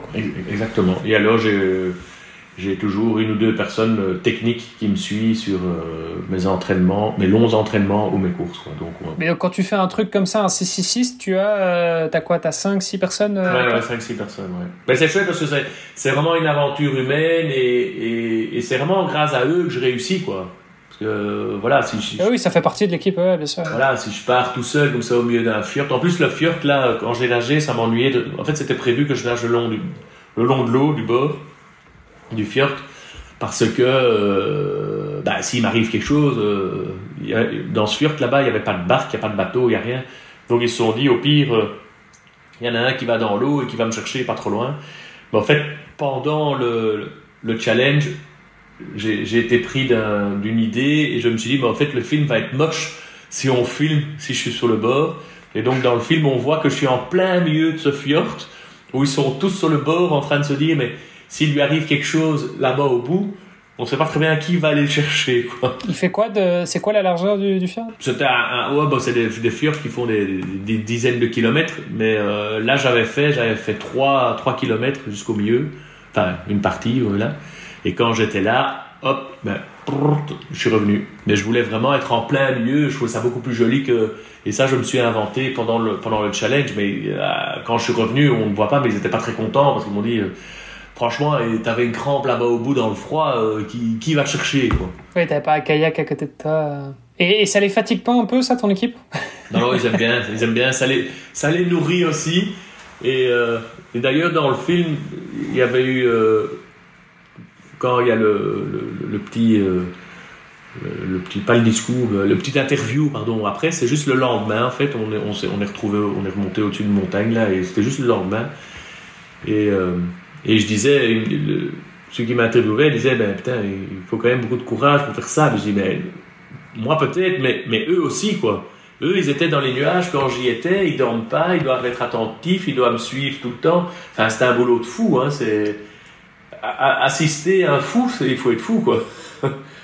Parce que c'est, il faut être là tout le temps, ils dorment pas, ils mangent pas bien, ils s'entraident, ils vérifient. Enfin, c'est vraiment, c'était, euh, je pense que c'était 60 heures de course, ben c'est 60 heures. D'abord, la veille, ils doivent tout préparer, le stress, le ci, le là, et puis, puis 60 heures où ils sont comme moi euh, sur le pied de grue, quoi. Donc c'est pas mal, quoi. Je, trouve que tu, tu, déconnes un peu quand même, Arnaud, parce que euh, euh, tu, tu dis à peu près 6 heures et puis à peu près 60 heures. Mais non, c'est le 666, donc euh, euh, c'est 6 personnes et c'est 66 heures quand même. Il faut, faut, trouver le, petit, euh, le petit truc qui marche bien, tu vois. Ah ouais, ouais voilà, ouais, ouais c'est vrai, c'est vrai. Ah ouais, 6 personnes, non, les, les, les, les, les 6 km, ça je me souviens, c'était 2 heures, dans le lac c'était un peu moins de 2 heures. Ah oui, et en plus je suis monté, on a failli avoir un accident grave en plus. Je suis monté dans la camionnette avec ma combi, donc je suis sorti de l'eau, j'ai couru jusqu'à la camionnette, j'ai dit à la camionnette démarre, comme ça on perd pas de temps pour arriver au départ du vélo avec la camionnette, parce qu'on était en bas, donc forcément le vélo de course est, en haut. Et la porte s'est ouverte et j'ai failli tomber de, la camionnette. Donc, il y a des petites anecdotes comme ça euh, dont on se souvient quand on l'explique, mais voilà. Mais ça fait partie du jeu, c'est chouette, euh, et, ça nourrit aussi les équipes, et ils sont là, et comment ils font, c'est génial. Il y, a, enfin, il y a une espèce de motivation et une bienveillance euh, générale qui est vraiment top, top, top. Quoi. Et, ce, ce, fameux 666, c'est toi qui l'as inventé? Tu avais, vu ça quelque part déjà? Non, non, c'était, non, non, c'est moi parce que j'avais déjà fait euh, je sais plus, euh, X de kilomètres de natation, de vélo, de course à pied, puis je me suis dit, bah 6 c'est le chiffre du diable, je sais pas pourquoi, euh, je suis pas du tout un diable, mais bon bref, je m'étais dit ça peut être sympa, et euh, donc je m'étais dit, bon allez, 6 de natation, bon c'est faisable, ben, j'étais pas nageur, donc euh, je me dis, passer de 3-8 à, à 6, bon ben, ça va, je sais le faire, et puis le vélo, j'ai une bonne endurance, donc je m'étais dit, bon allez, 600, ouais, c'est chouette, puis 60, c'est plus qu'un marathon. Donc voilà, c'était un peu ça l'idée. Puis, quand j'ai fait ce 666, il y en a qui vont dire bah, c'est top, pourquoi tu fais pas plus? Puis je dis bah non, plus, je, vois, je vois pas l'intérêt. Enfin, je vois pas l'intérêt de faire 7 de natation à la place de 6. Refaire la même chose. Moi, j'aime pas faire la même chose. En fait, c'est vraiment ça. J'aime bien le, la découverte et le changement. Ben alors, je m'étais dit, bah, si éventuellement je devrais le refaire, j'ai envie de le faire dans un, dans un endroit dingue. Donc j'ai pris l'avion, j'ai été voir l'Islande, j'ai été voir une société de production là-bas, j'ai vu l'office du tourisme et tout ça, enfin ils sont tout de suite deux, euh, on s'est super bien entendu, et j'ai dit, bah, si, euh, si les conditions météo veulent bien de moi, euh, bah, c'est ici que je veux le faire. J'adore, j'adore, enfin, maintenant, cette course elle a quelques années, il y a tellement de tourisme maintenant, ça, ça évolue, ça évolue, donc ça a déjà moins de, de charme qu'avant. Mais quand je l'ai fait, les 300 premiers kilomètres, j'ai pas eu une seule voiture, quoi. Pas une. C'est incroyable. On voit dans le film le drone qui est à 200 mètres de haut, on voit, on voit une partie de l'Islande, il n'y a pas une voiture, pas un camion, rien. Et c'est seulement les 300 derniers où là, ça devenait dangereux parce qu'il y avait, c'était une route principale où il y avait des camions qui dépassaient, ils comprenaient pas ce qui se passe, ils n'ont pas l'habitude de voir un vélo avec une camionnette et un motard devant en train de l'escorter, donc euh, ça les énervait un peu, c'était un peu dangereux. Mais mais l'Islande me parlait à fond, quoi. Il faut, faut vraiment, il faut vraiment euh, euh, sentir le terrain sur lequel on va, faire, faire des reconnaissances, aller dormir chez les gens, voir comment ils sont. Moi, j'aime bien tout sentir et voir l'histoire des chevaux qui sont là dans ces prairies, ces, ces animaux. Il n'y a, pas d'animaux qui peuvent aller en Islande ou sortir de l'Islande. Donc, c'est vraiment des, des, élevages locaux pour pas avoir des maladies, ils vivent entre eux. Enfin, c'est génial, quoi. Il faut vraiment s'inspirer d'eux et et quand j'allais dormir chez l'habitant, ces gens sont mais, plus que top, quoi. Donc, tout se mettait bien, quoi, vraiment. Et, et quand j'allais m'entraîner là-bas, été deux, trois fois m'entraîner. Mais je m'étais dit, bah Arnaud, rentre, parce que sinon tu vas faire ton challenge bêtement en t'entraînant, parce que c'est tellement beau, tu vas courir sur des sentiers, tu montes au-dessus de la colline, puis tu dis, bon allez, là j'ai déjà quand même fait, je sais pas moi, 22 km, je vais revenir. Non, et je vais quand même juste voir derrière la montagne ce qu'il y a, parce que tout est tellement beau, les paysages, les lacs, les, fjords, Enfin, ça change tout le temps, tout le temps, tout le temps, tout le temps. Donc, euh, tu as toujours envie de découvrir et d'aller juste, juste, juste derrière l'autre montagne. Mais c'est chaque fois des, des 20 bornes. Et... Donc, pour finir, je partais le matin et des fois, j'appelais, on venait me rechercher à des, je sais pas combien de kilomètres parce que j'avais plus envie de revenir et j'ai dit, bah, tant pis, je continue tout droit, on verra bien où je vais et vous viendrez me chercher fin, de journée. Euh, et je reviens, reviens plus, quoi. Vous viendrez me chercher là où je suis, quoi. Bon, ça, ça, ça, ça marche quand tu as une équipe évidemment derrière toi qui. Euh, ça, m'est déjà arrivé, hein, et moi, mon épouse m'a dit ça suffit maintenant. ah ouais, voilà. tu, tu, parlais de la course. Euh, toi, c'était un challenge perso. Aujourd'hui, ça existe encore ou il y a, il y a... Non, c'est ça, ok. C'est juste toi qui l'as fait, euh, ok. Ben, j'ai jamais été contre que des gens veuillent le faire, mais, euh, mais je trouve personne pour le faire. Et euh, voilà, euh, je pense que c'est un peu nouveau, toutes ces longues courses d'endurance. Et euh, moi, j'ai la chance d'avoir maintenant des sponsors qui aussi qui, qui payent ces, ces courses. Quoi. Donc voilà, maintenant j'ai des soutiens, je suis bien suivi. Et, et donc, ça, ça c'est encore plus excitant, tu vois. Euh, tu peux faire des conférences dans les entreprises, tout ça parle, mais les gens aiment bien parce que c'est encore nouveau. Ça veut dire que je suis pas un vieux joueur de tennis qui, toi, Henri Lecomte, que, je salue, mais toi, Henri Lecomte, quand il va faire ses, ses, ses speeches, voilà, c'était, c'est du tennis il y, a, il y a 10 ans, enfin, c'est plus pareil, quoi. Ici, les, entreprises aiment bien avoir des, des, des, gens qui font du sport et qui en font encore. Quel est votre prochain challenge Qu'est-ce que vous faites aujourd'hui, demain Mais c'est bizarre, hier soir, vous avez quand même bien picolé, bien mangé. Je dis, ben oui, on n'est pas des machines, quoi. Il faut savoir s'amuser, il faut savoir... Voilà, si, si, on reste tendu... Euh, tendu, euh, euh, comme dit François Damiens, tendu, t'es tendu comme un string, rigolo. C'est un, un, acteur belge qui est très sympa, vous devez certainement en connaître, qui est un de mes grands amis, François. Mais voilà, il faut pas tout le temps être sous le. Qu'on connaît bien en France. Hein. Il a joué dans pas mal de films français et puis euh, il, est, il, est, bien apprécié par les Français. Ouais, ouais il est bien. C'est un très chouette gars. Il est très très timide, vraiment drôle comme tout. Il est timide à crever et pourtant il emmerde son monde. Bref. Mais euh, non, c'est euh, ceux qui font évidemment des sports où ils ont 10 ans de leur carrière à fond parce que après c'est trop tard et avant ils sont pas encore prêts. Évidemment qu'ils doivent être tendus tout le temps. Ils ont juste comme la Formule 1 et ça, ils ont juste un mois de congé par an et ils doivent être à fond la nutrition le matin, midi et soir et si. Bon voilà, moi ça reste une une passion qui devient un peu mon métier, mais voilà, c'est pas aussi euh, tendu que quoi. Moi, je peux me permettre quand je suis voilà après ma dernière course là pendant un mois, un mois et demi, j'ai plus rien fait quoi. J'ai juste pris euh, 5 kilos, voilà. Mais parce que genre, t'as plus rien fait au niveau du sport, mais euh, t'as une vie. Enfin, elle est comment en fait ta vie euh, pro euh, Tu, tu, tu l'organises comment? T'as des semaines de, de dingue parce que tu es gérant d'entreprise. donc comment ça se passe? En fait, j'ai de la chance d'avoir une petite équipe professionnelle où moi je m'occupe que des ennuis.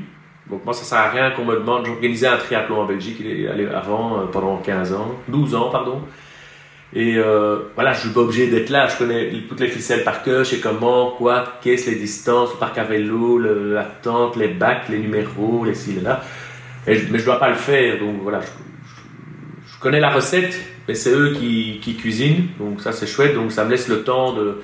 Donc je vais au bureau. Euh, j'allais au bureau parce que maintenant j'y vais même plus, mais j'allais au bureau euh, deux matinées par semaine. Bon. Oui, ok, d'accord. Ça, ça, te laisse quand même du temps pour t'entraîner euh, pour faire tes challenges Et alors les challenges, oui, ça s'apprend. Euh, mes entraînements, en moyenne, en moyenne, c'était 5 heures par jour, plus la visualisation mentale, euh, le gainage, enfin, tout, tout ce qui... Oui, donc en fait, tu es à un temps plein. Euh, rien que tes entraînements, c'était déjà un temps plein, quoi. Tu étais bien à 8 heures, semaine, euh, 8 heures par jour, pardon. Bah oui, parce qu'il y a ça, et puis, puis les gens pensent... Puis la logistique et les financements, les partenaires, le sponsor, bien sûr. Voilà, t'as tout dit.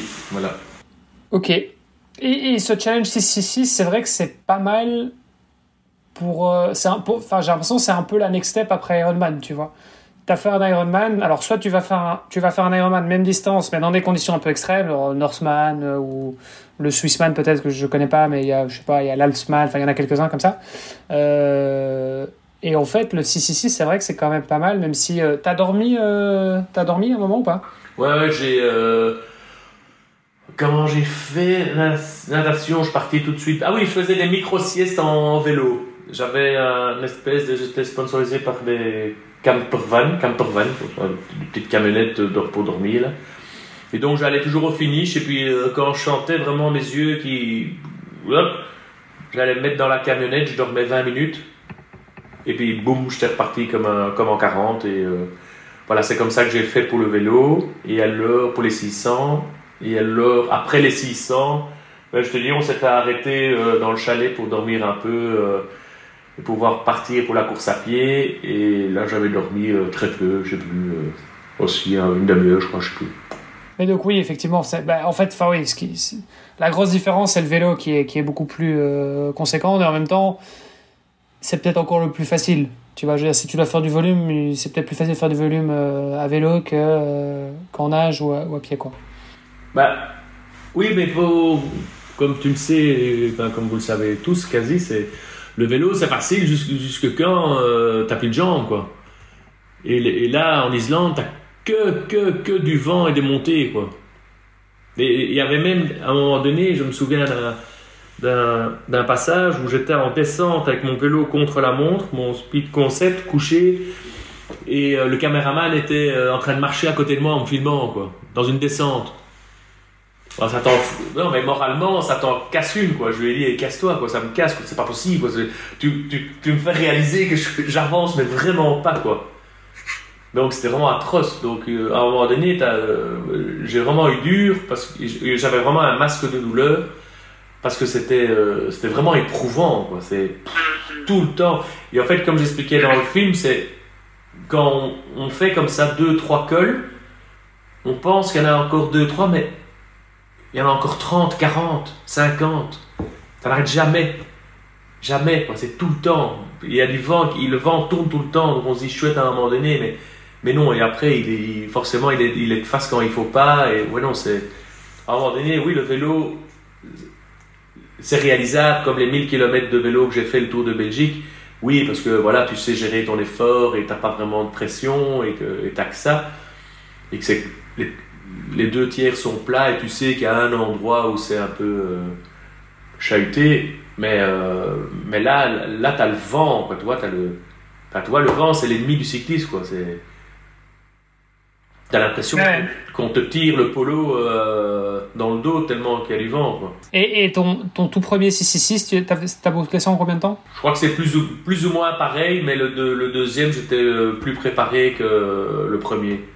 Donc le, deuxième, il y avait beaucoup plus de vent et de côte, mais j'ai fait plus ou moins le même temps que le premier, où c'est la première fois où je faisais vraiment une longue distance. Ok. Je me souviens bien, c'était tous les deux plus ou moins 60, 62, mais pas, pas plus, parce que 10 de plus, c'est ma dernière course, donc euh, non, non, c'est plus ou moins 60. Les... c'est ça. Ouais, donc c'est deux, c'est, ouais, c'est, deux jours et demi d'effort, quoi. Ok, ok. Donc, euh, bon, c'est vrai que c'est, c'est, c'est quand même conséquent par rapport à, par rapport à un Ironman, euh, parce qu'on passe de 180 à 600, c'est quand même... Euh, oui, mais c'est différent. je, vais, je vais vraiment être pas humble, parce que c'est vrai. Je pense qu'un Ironman est tout aussi difficile, mais l'approche est différente. Moi, quand j'ai... Maintenant, je fais des, Ironman pour m'entraîner, parce que je sais très bien que je ne je vais jamais performer. Quoi. je ne vais pas aller battre un, jeune de 30 ans euh, qui fait 9 heures. Enfin, ça n'a pas de sens. Donc, maintenant, j'ai un autre mindset et le mec qui fait à fond un Ironman, ben, ça vaut euh, un 666. Hein. Oui, oui, non, mais encore voilà, l'idée n'est pas de comparer parce que comme on disait, euh, tu peux plus souffrir sur un 10 km que sur euh, que sur que sur un 100 parce que voilà, c'est c'est pas les mêmes seuils d'intensité. Mais mais c'est vrai que voilà, c'est peut-être c'est peut-être une étape l'étape supérieure après après Ironman pour pour beaucoup. Ok. Euh, bon, et alors, euh, bah, du coup, ton, ton autre challenge dont tu parlais tout à l'heure, euh, on y vient, on y arrive. Qu'est-ce que c'est et, comment, comment tu t'y es préparé? En fait, donc après l'Islande, je m'étais dit, ok, c'est bon, le, la boucle est bouclée. Et un jour, j'étais dans mon lit avec mon ordinateur sous les genoux et, je regardais un peu ce qui se passait comme course un peu à travers le monde. Et puis, je sais pas pourquoi, j'ai été dans l'endurance, j'ai regardé quelles sont les courses les plus difficiles les plus longues, les plus dangereuses, enfin les plus, plus, plus dans tous les sens. Et je suis tombé sur une vidéo de Marine Leleu, qui est une... Qu'on a eu sur le podcast également euh, il n'y a pas longtemps. Ah, top. Et euh, Marine, euh, je voyais Marine là en train de s'entraîner pour cette course Londres-Paris. Et, et, puis je sais pas, je, l'ai vraiment trouvée humaine, j'aimais bien son mental. Je voyais certaines choses en elle que je ressentais moi pour moi et je me dis tiens elle me parle. En fait c'était de sa faute d'ailleurs. Et, euh, et donc j'ai euh, un peu plus regardé ces vidéos et puis je me suis dit tiens je vais un peu regarder ce site. C'est l'Enduroman Arch to Arc et euh, été sur le site de l'Enduroman et puis tout s'est fait naturellement sans vraiment réfléchir. C'était marqué solo ou team. Et je me suis dit team ça va m'emmerder. J'ai tapé solo. Ok, remplir Arnaud de Mestel, 19 juin, 71, tac tac tac, adresse, bazar. Comme ça, bêtement, en remplissant tout. Et puis, qu'est-ce que vous avez déjà fait? Donc, j'ai mis euh, une dizaine d'Ironman, des doubles Ironman, des, des 666, euh, voilà, des, des longues distances en course à pied, des longues distances en vélo. Je mets un peu ça. Et puis, send. Et c'est parti. Je de toute façon, je ne serai pas pris, je m'en fous. Et puis ils m'ont recontacté euh, une semaine après en disant bah, qu'il y aurait possibilité d'avoir un slot bah, dans l'année d'après. Mais pour ça, il faut faire de... On peut plus le faire comme ça, il faut, il faut faire des, des épreuves. Et donc, il faut partir avec eux à Portland et à Lanzarote dans l'organisation et faire des longues distances. Euh, enfin, il faut faire 6 heures de natation en test pour voir si on est capable et puis après, il faut vraiment, comme l'enduroman dure très longtemps, il faut voir si physiologiquement parlant, mentalement, euh, enfin tout, on est capable. Donc on doit euh, nager la journée là-bas, et puis on doit courir dans les montagnes pendant toute la nuit, et puis le lendemain matin, on doit renager 3 heures, juste pour voir si l'organisme, ici, nous, on supporte. Parce que quand on est très fatigué, c'est ça qu'ils testent, quand on est très fatigué, ben on a une sensation de 5 degrés de moins dans l'eau. Donc la manche, forcément, quand on rentre dedans, après, euh, après 3 marathons et demi, ben forcément, on n'est pas frais comme un gardon. Donc euh, on rentre dans la manche fatigué, et donc comme on rentre dans la manche qui a plus ou moins 16 degrés, ben, il faut compter qu'on nage dans du 10-11 euh, degrés dû à la fatigue. Donc c'est ça qu'ils testent là-bas, et si, ces tests-là sont bons, bah, alors on peut, aller, on peut aller faire la course. Et donc j'ai fait les tests. Les tests étaient très bien passés. Enfin, il n'y a pas de timing, c'est juste voir si on sait les faire, si on est résistant. Il n'y a pas de pression, mais il faut savoir les faire. Et puis, euh, voilà, et puis euh, advienne que pourra pour tes entraînements. Rendez-vous, euh, c'est une organisation un peu farfelue, donc donc, euh, on se donne rendez-vous à Malbelarche et puis on verra bien. Quoi. On, a, on a eu euh, Thomas Ostré aussi euh, récemment qui a fait, bah qui a fait l'enduroman, qui est passé sur le podcast. Lui disait qu'il il avait fait justement ce stage d'entraînement à Lanzarote. il va se coucher sur le coup de 23 heures. Le coach arrive, Edward, c'est ça l'anglais? Ok, bon, bref. Donc, qui débarque sur le coup de 23 heures dans sa chambre et puis il dit Bon, écoute, mets tes baskets, va courir, tu vas courir 6 heures. Et puis, euh, et puis une fois qu'il était revenu de ses, 6 heures de course à pied au petit matin, euh, il a dû aller nager 3 heures. T'as as eu le coup aussi? Il t'a fait la même? Non, moi, ils m'ont pas réveillé la nuit, mais ils ont dit ben voilà, ce qu'on va faire, c'est euh, le gros entraînement d'aujourd'hui. Ça on, l'apprend au moment même. Ça fait un peu partie du jeu. Hein. L'endurance, c'est un peu, ça joue un peu au militaire comme ça. Et ils disent ben voilà, l'épreuve de ce soir, enfin de cet après-midi, ça sera nager l'après-midi et puis, euh, nous, on sera basé à un endroit et vous devez tourner autour de la montagne, enfin une petite montagne comme ça. Et vous devrez tourner toute la nuit, là, en courant, marchant, enfin, faites comme vous voulez, mais vous devez. Euh, en fait, on doit se fatiguer. Et tout ça sert à voir comment on sera dans, l'eau le lendemain matin. Donc, c'est ça que Thomas a dû avoir, c'est que de manière différente, mais lui, il n'a pas dû nager avant. Bon, voilà. Et il a dû, euh, il a dû courir pendant 6 heures. Donc, le fatiguer, pendant la nuit, comme ça, il ne dort pas, il manque de nuit de sommeil, il se fatigue physiquement et mentalement. Et puis après, il a dû aller nager. Et là, il voit s'il est capable, s'il lui résiste, quoi. Parce qu'il y, en a qui, y en a qui font ça et puis ils disent Moi, je peux plus. Hein. Bah, autant le savoir maintenant, euh, dans la Manche, c'est trop dangereux. Quoi. Et donc, tu as fait, as fait ces tests, concluant, ça a été? Ouais, ouais, très bien. Ouais, très bon souvenir. Ouais, j'arrêtais pas de faire des, des, stories tout le temps. J'étais trop excité. Je trouvais ça génial. Euh, bah, j'adore les challenges, donc euh, même ces pseudo petits challenges de préparation, euh, pour moi c'était des, objectifs, donc euh, dès que je les faisais, j'étais super content. J'étais comme ouais, ouais, ouais, non, c'est trop gay. Bah, ils sont terribles, hein, puis c'est tout des Anglais, bah, voilà, c'est une chouette ambiance, et puis il y a, y a toujours je sais plus ou moins, allez, 8, candidats qui sont là, donc des gens qui viennent de partout. Ça peut être un Américain, un Australien, un Suisse, un Allemand. Et ça, c'est une fois par an ce stage? Ouais. Chaque année. Ok, une fois par an. Et dans les huit candidats, t'en as combien qui sont, qui sont pris? Ben, Tu sais pas vraiment, parce que pour finir, euh, ah, à la fin du stage, bah, les gens sont quand même préparés, donc il doit y en avoir les, trois quarts. Ben, après, tu les suis plus, parce qu'il y en a qui vont le faire peut-être deux ans après, puis toi tu le fais, et puis euh, comme moi je suis pas arrivé au bout, donc je le refais deux ans après, parce que moi il y a eu le Covid. Enfin, tu vois, pas parce qu'on est ensemble là qu'on va être ensemble euh, l'année d'après, quoi. Donc c'est un peu juste avoir son, son ticket d'entrée. Bon, et du coup, ta première tentative, alors, parce que tu dis, tu avais essayé, tu avais, arrêté euh, pendant la traversée de la Manche, c'est ça? Mhm. En fait, euh, mais j'ai, je me suis très bien préparé, j'ai fait beaucoup de, En fait, je pensais, je rebobine mes, mes paroles, je pensais être très bien préparé parce que je faisais beaucoup de masse, beaucoup de quantité. Donc j'ai fait plusieurs fois des 10 heures en mer, euh, en entraînement. J'ai couru euh, plusieurs fois euh, Malbelarche jusqu'à Douvres, pas les 140, mais j'en faisais 100. Donc je faisais une partie, puis je faisais une, autre partie en voiture, puis je faisais une autre partie pour reconnaître le terrain et pour être familier à l'enduroman. Donc j'ai fait souvent des 100 km de course à pied, je faisais des 10 heures de natation. Et puis le vélo, ben, je dis, hein, ça je fais souvent des, très longues distances. Et donc je pensais que ça allait être bon et tout ça. Et, euh, donc j'ai euh, j'ai pris le départ de la course à pied. Et la course à pied, en fait, c'est pas déroulé du tout comme il fallait. Je pense qu'il n'y a jamais eu un enduroman qui a eu ça. C'est que je devais partir début octobre et je suis parti fin octobre cette course. Donc les journées beaucoup plus courtes. Il y a eu une pluie battante, mais tu pas la fenêtre de ta voiture de 1 cm sinon ta voiture est sous eau. Et donc euh, là, il y a aussi un film de l'Enduroman euh, qui avait été tourné à ce moment-là. J'avais un sponsor qui avait payé un film, donc c'est chouette d'avoir un, souvenir de ça, malgré que c'était apocalyptique, quoi. Vraiment, vraiment, vraiment.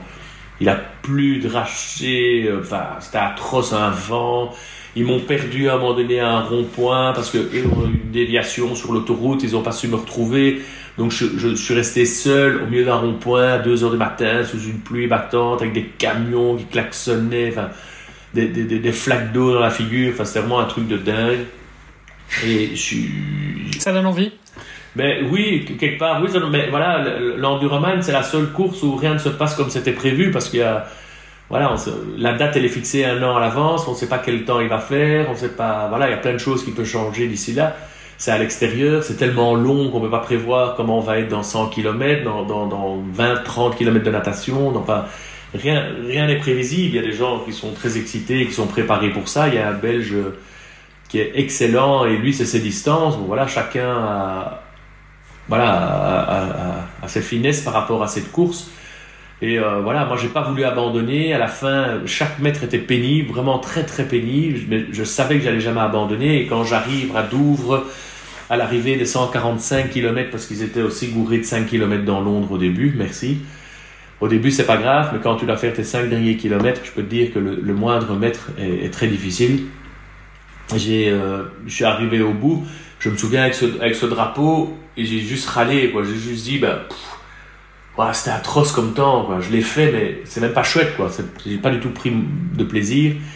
Et alors Edgar, l'organisateur, c'est lui qui me suivait, il m'a dit écoute, est-ce que tu veux faire la manche, mais tu n'as qu'une heure pour nager, pour dormir, parce que ton ouverture de fenêtre est maintenant pour rentrer dans la manche, donc tu n'as qu'une heure pour dormir. je dis oui, je veux dormir une heure et je veux y aller. Et il m'a dit je veux que tu répètes que tu dors qu'une heure après ce que tu viens de faire, tu es fatigué, on ne sait pas si ça va aller, donc sois certain. Et je dis oui, je veux le faire, je veux partir, je, dors une heure. Et donc Edgar est venu dormir avec moi dans ce petit hôtel à, Douvres. Je me souviens de son réveil qui était un, vieux coq qui résonne encore dans mes oreilles. Après une heure de sommeil, je peux vous dire qu'on s'en souvient. Et, euh, donc je me suis habillé, puis on s'est mis au départ de l'eau. On part de, Douvres en bateau pendant trois quarts d'heure de bateau. Ça, il fait caillant, il y a un vent de fou et tout. Et là, il s'arrête à, je sais pas moi, à 300 mètres du bord, à Shakespeare Beach. Et là, tu dois sauter du bateau et nager jusqu'au bord. Et quand tu es sur le bord, tu dois te mettre debout sur le sable, lever les bras. Et ça, ça veut dire que tu es prêt. Et ils allument le chrono pour la manche. Donc, tu as le chrono de Malbelarche jusqu'à l'Arc de Triomphe. Et tu as un autre chrono intermédiaire qui est la traversée de la Manche, qui est l'Everest de la natation. Et, euh, et là, je me suis dit, de Meester, t'es complètement fou. Là, j'ai réalisé que j'étais vraiment fou. J'étais mort crevé, j'avais une barque qui allait jusqu'aux genoux, des yeux, je marchais dessus. Et, euh, et j'étais sur le bord, ça, et j'ai putain, il faut que j'aille, il faut que j'aille en France. Ça t'as réussi, t'as réussi à lever les mains? Ouais, j'ai levé les mains et je me suis dit putain, je veux aller en France. Et donc je suis parti, j'ai nagé, j'ai vraiment bien nagé. D'ailleurs, si on voit ma trace, j'ai été tout droit, j'ai quasi pas pris les, les, les, les courants. Donc j'ai mis une belle courbe et tout ça. Et puis à un moment donné, euh, je suis tombé dans ce qu'on appelle le cimetière des nageurs, à quelques miles du bord, tout près, quoi, tu vois. Tu vois les lampadaires euh, dans, à Calais, quoi, c'est vraiment horrible. Et, euh, et, là, en fait, j'ai vraiment été pris de douleur parce que, voilà, j'avais mal au psoas, j'avais mal aux intestins. Et ils ont vu que ça devenait difficile et que pour traverser ça, il fallait encore entre 3 et 6 heures et que j'aurais plus la force. Et là, j'ai eu une pensée pour mes enfants et je me suis dit, putain, il faut quand même que je fasse gaffe. Surtout qu'il y avait un des gars que je connaissais qui est décédé là dans la Manche euh, euh, lors d'une traversée. Et je me suis dit, bon, il faut pas être con, ça reste quand même. Euh, enfin, je suis pas un migrant, c'est triste, mais voilà, je vis pas ma peau, quoi. Je suis quand même dans, dans du plaisir. Donc voilà, j'ai levé la main j'ai dit, help. Ça, c'est le seul mot qu'on doit dire pour qu'ils viennent nous chercher. Et j'ai levé la main et je suis monté. Et, pour moi, c'était pas du tout, du tout, du tout. Je comprends. Les gens, ils peuvent, voilà, c'est naturel. Les gens peuvent dire, il a échoué, il a raté, euh, pas de bol, euh, voilà. Pour moi, c'était pas du tout ça, pas du tout. Mon ressenti, il était, il était génial. Je me suis dit, waouh, tout ce que tu as fait, mais je vais le refaire. Donc, pour moi, c'était pas un échec. Un échec, c'est quoi? C'est quelqu'un qui fait quelque chose et qui se dit maintenant c'est fini, je le fais plus, je, l'ai raté, je stoppe. Ça, c'est un échec. C'est pour ça que l'échec, c'est un mot, c'est un mot qu'il faudrait bannir, je trouve, parce qu'il est, vraiment trop fort. Il est méchant, il est agressif. Et, euh, il, est, pas juste. Moi, c'était pas. Moi, j'ai pas ressenti ça comme un échec. Moi, C'était une tentative. Non, non, je l'ai pas réussi. Il y a une différence entre pas réussir et un échec. Je l'ai pas réussi. Oui, c'est ça, une, une tentative, quoi. T'as essayé. Voilà, j'ai essayé. Je reprends tout je remets au début je vais mieux m'entraîner. Et donc, il y a eu le Covid. Donc, en fait, j'étais prêt avec mon équipe. On s'est entraîné comme des fous. On a voyagé, on a fait plein de trucs. Et quand il y a eu le Covid, on était interdit d'aller en Angleterre, moi, je me suis retrouvé là avec, euh, mes valises, mes sacs. C'était atroce, quoi. Et mon équipe, euh, un peu déçue. Et donc, j'ai, appelé mon équipe et je leur ai dit, bah, écoutez, voilà, on va quand même faire la course. Et ils m'ont dit, mais tu es fou, on peut pas. Et j'ai dit, non, mais comme on peut pas, ben, on va le faire chez nous. Et donc, j'ai fait Tenacity c'est une course qui fait 140 euh, de course à pied, 33 de natation dans un lac et 300 km de vélo. C'est un peu les mêmes distances de l'enduroman, sauf que la nage dépend des courants euh, dans, la Manche. Euh, et, donc ça. Attends, c'est où ça? C'est où cette course? En Belgique. C'est moi qui me l'a su créer le jour même. Ah ok, ok. Le jour même, j'ai dit à mon équipe. D'accord, parce que je me disais tiens une course en Belgique euh, que je connais pas, c'est bizarre. Euh, ok. C'est le jour même où j'ai dit à mon équipe voilà comme on part pas, moi, moi je suis prêt, ça, ça m'ennuie quoi. Je suis là, j'ai fait gaffe à ma nutrition, à mon sommeil, à tout. je suis prêt. on me dit qu'on part, on part pas, on part. Puis pour venir, on peut plus partir du tout là, c'est sûr certains quand c'est interdit. Donc, euh, on va la créer nous-mêmes. J'ai dit, ben, il y a combien de kilomètres entre Villers-la-Ville et Robertville? Comme ça, hein. on m'a dit 140 kilomètres. Je dis, c'est la distance de l'enduroman. On signe, c'est ça qu'il faut. Vous me tracez le chemin et on va faire ça.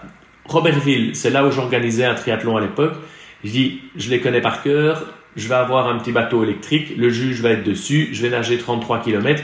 Et puis j'ai dit, Robertville jusqu'à Knock, c'est euh, l'autre côté de la Belgique. Combien de kilomètres? 295. Vendu, c'est les 300 km de l'Enduraman. On va faire cette course. Et on l'a créé en une matinée. Et toute l'équipe était super contente et, euh, on a fait notre, notre Enduroman en Belgique. Donc je l'ai fait et c'était vraiment génial. Là, je l'ai fait en 70 heures parce que c'était très compliqué parce que dans le, le lac, il n'y a pas de courant, il n'y a pas de sel, c'est difficile à nager là. Puis on voit tous les gens qui sont sur le bord de l'eau à, à picoler, à s'amuser et, toi tu nages. Donc t'es pas dans un état de survie, donc c'est pour moi je trouvais ça plus difficile. Oui, ça je suis d'accord avec toi. Je pense que c'est important le fait que, comme tu dis, t'es pas dans un état de survie. Tu, euh, en fait, quand euh, moi par exemple, parfois je vais courir, tu sais, je, fais des boucles. Il y a un parc derrière chez moi. Euh, la boucle fait un kilomètre. Aller faire 10, 15, 20 fois la boucle après une longue sortie vélo ou quoi, c'est beaucoup plus difficile que quand tu vas loin de chez toi et qu'en fait, bah, t'as pas le choix, en fait. Soit t'avances, soit, soit tu restes là, quoi. Donc, euh, et quand tu te retrouves euh, au milieu des montagnes parce que euh, tu as plusieurs cols à faire et qu'il est déjà euh, minuit mais que tu as encore 200 bornes à faire devant toi, bah, la motivation tu la trouves quoi. Alors que si tu étais au bord de la, au, coin de la rue, c'est clair que c'est pas la même chose. Voilà, et là franchement j'ai dû, c'était chiant en plus le, le, gars sur le bateau n'arrêtait pas de me sortir de ma bulle qu'est-ce que tu veux manger, ça fait plaisir, comment tu te sens, enfin quel crétin, il arrêtait pas de m'emmerder. Donc non, franchement, c'était pénible. Je regardais quasi l'heure sur ma montre pour voir quand j'avais fini de nager. Et, euh, puis pour finir, j'ai été dormir deux heures, puis je suis parti. Bon, je voulais le faire, je savais que j'allais terminer, mais je n'étais pas spécialement motivé. Bon, moi, on l'a fait. Et, euh, et après, je me suis dit, bon, allez, je vais créer une autre course. La Zuroman, c'était Monaco jusque Montpellier, vraiment. Donc c'était euh, aussi euh, Monaco, Monaco jusque Saint-Tropez, je pense que c'était 120 km de course à pied. Tout le golfe Saint-Tropez, tout ça, c'était une trentaine de kilomètres. Et puis après, de là, aller en vélo jusqu'à Montpellier, c'était 300. Quoi. Et en fait, un jour, je me suis réveillé, je me suis dit, à quoi ça sert de faire cette course quoi? Enfin, C'est nouveau un challenge que tu t'inventes, tu, tu l'auras fini, et puis quoi Et puis tu vas être dans ta salle de bain, dans ta cuisine, tu te diras, oui, chouette, j'ai fait ça. Enfin, ça n'a pas beaucoup de, ça n'a pas vraiment de sens. Je sais pas, j'en avais eu marre de, créer ces courses. Et je me suis dit, il y en a qu'une que t'as pas terminée, c'est l'enduroman, il faut que tu la fasses, quoi. Arrête de la remplacer euh, bêtement. Parce que c'est quand même un budget l'enduroman aussi, il faut savoir, c'est toi. Et oui, parce qu'il y a le déplacement, c'est pas, tu pars pas de, de, de Belgique. Euh... Ben, rien que le bateau, c'est 5000 euros. Euh... Eh, oui, puis tu as besoin d'un arbitre officiel aussi que tu dois payer. Euh. C'était quoi ton budget pour l'enduroman Bah, euh, ça dépend un peu, chacun a ses budgets. Euh. La course en elle-même, l'enduroman, c'est plus ou moins 15 000 quoi. Donc c'est ça aussi que les gens font pas parce que voilà, c'est de l'argent. Un enduroman, c'est, enfin, un Ironman, c'est plus ou moins 700, c'est une journée. Ouais, et c'est déjà, c'est déjà réputé pour comme étant cher. Euh, voilà. c'est vraiment les salopards. Enfin, franchement, quoi. 700 euros pour une journée et il n'y a rien, quoi. C'est pas trois bars et deux gel. Enfin bon, bref.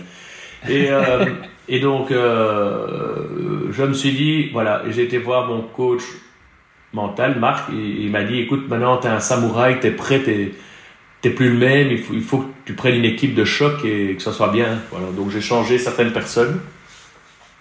Et j'ai fait appel à Cyril. Donc j'ai appelé Cyril Blanchard et je dis écoute Cyril, bonjour, c'est Arnaud, salut Arnaud, salut Cyril. Oh, oh. Et puis j'ai dit voilà, je voudrais que tu m'entraînes. Il m'a dit bah non, euh, je vois pas très bien ce que je peux t'apprendre, tu as un très bon mental, je vois tes entraînements, tu t'entraînes bien et tout. Mais j'ai dit non, non, non, non, faut pas croire. Je m'entraîne, mais j'ai l'impression de ne pas avoir la bonne méthode. Je fais de la charge, je fais de la charge, je vais faire 6-7 heures de vélo, puis je vais courir 3 heures, puis je fais ceci, puis le lendemain matin. J'ai l'impression de me fatiguer, d'être dans un salle mouvant. Je pense que mes entraînements sont pas bons. Et bon, bref, on avance et il m'a dit ok, je vais te, coacher. On, est vraiment devenus des amis en plus. On se voit souvent et euh, on travaille ensemble aussi. Donc franchement, on a créé une belle amitié. Et, euh, et, lui, en fait, c'est très difficile pour moi de suivre ses entraînements parce qu'il était à l'opposé de ce que je faisais, quoi. Donc tout au cardio, tout aux fréquences, euh, tout au fractionné, enfin tout ce que je détestais. Moi, je suis un, vieux routard et lui, il m'a fait, euh, voilà, il m'a mis dans le corps d'un petit jeune de 25 ans qui sprint et il m'a m'a travaillé complètement mon entraînement.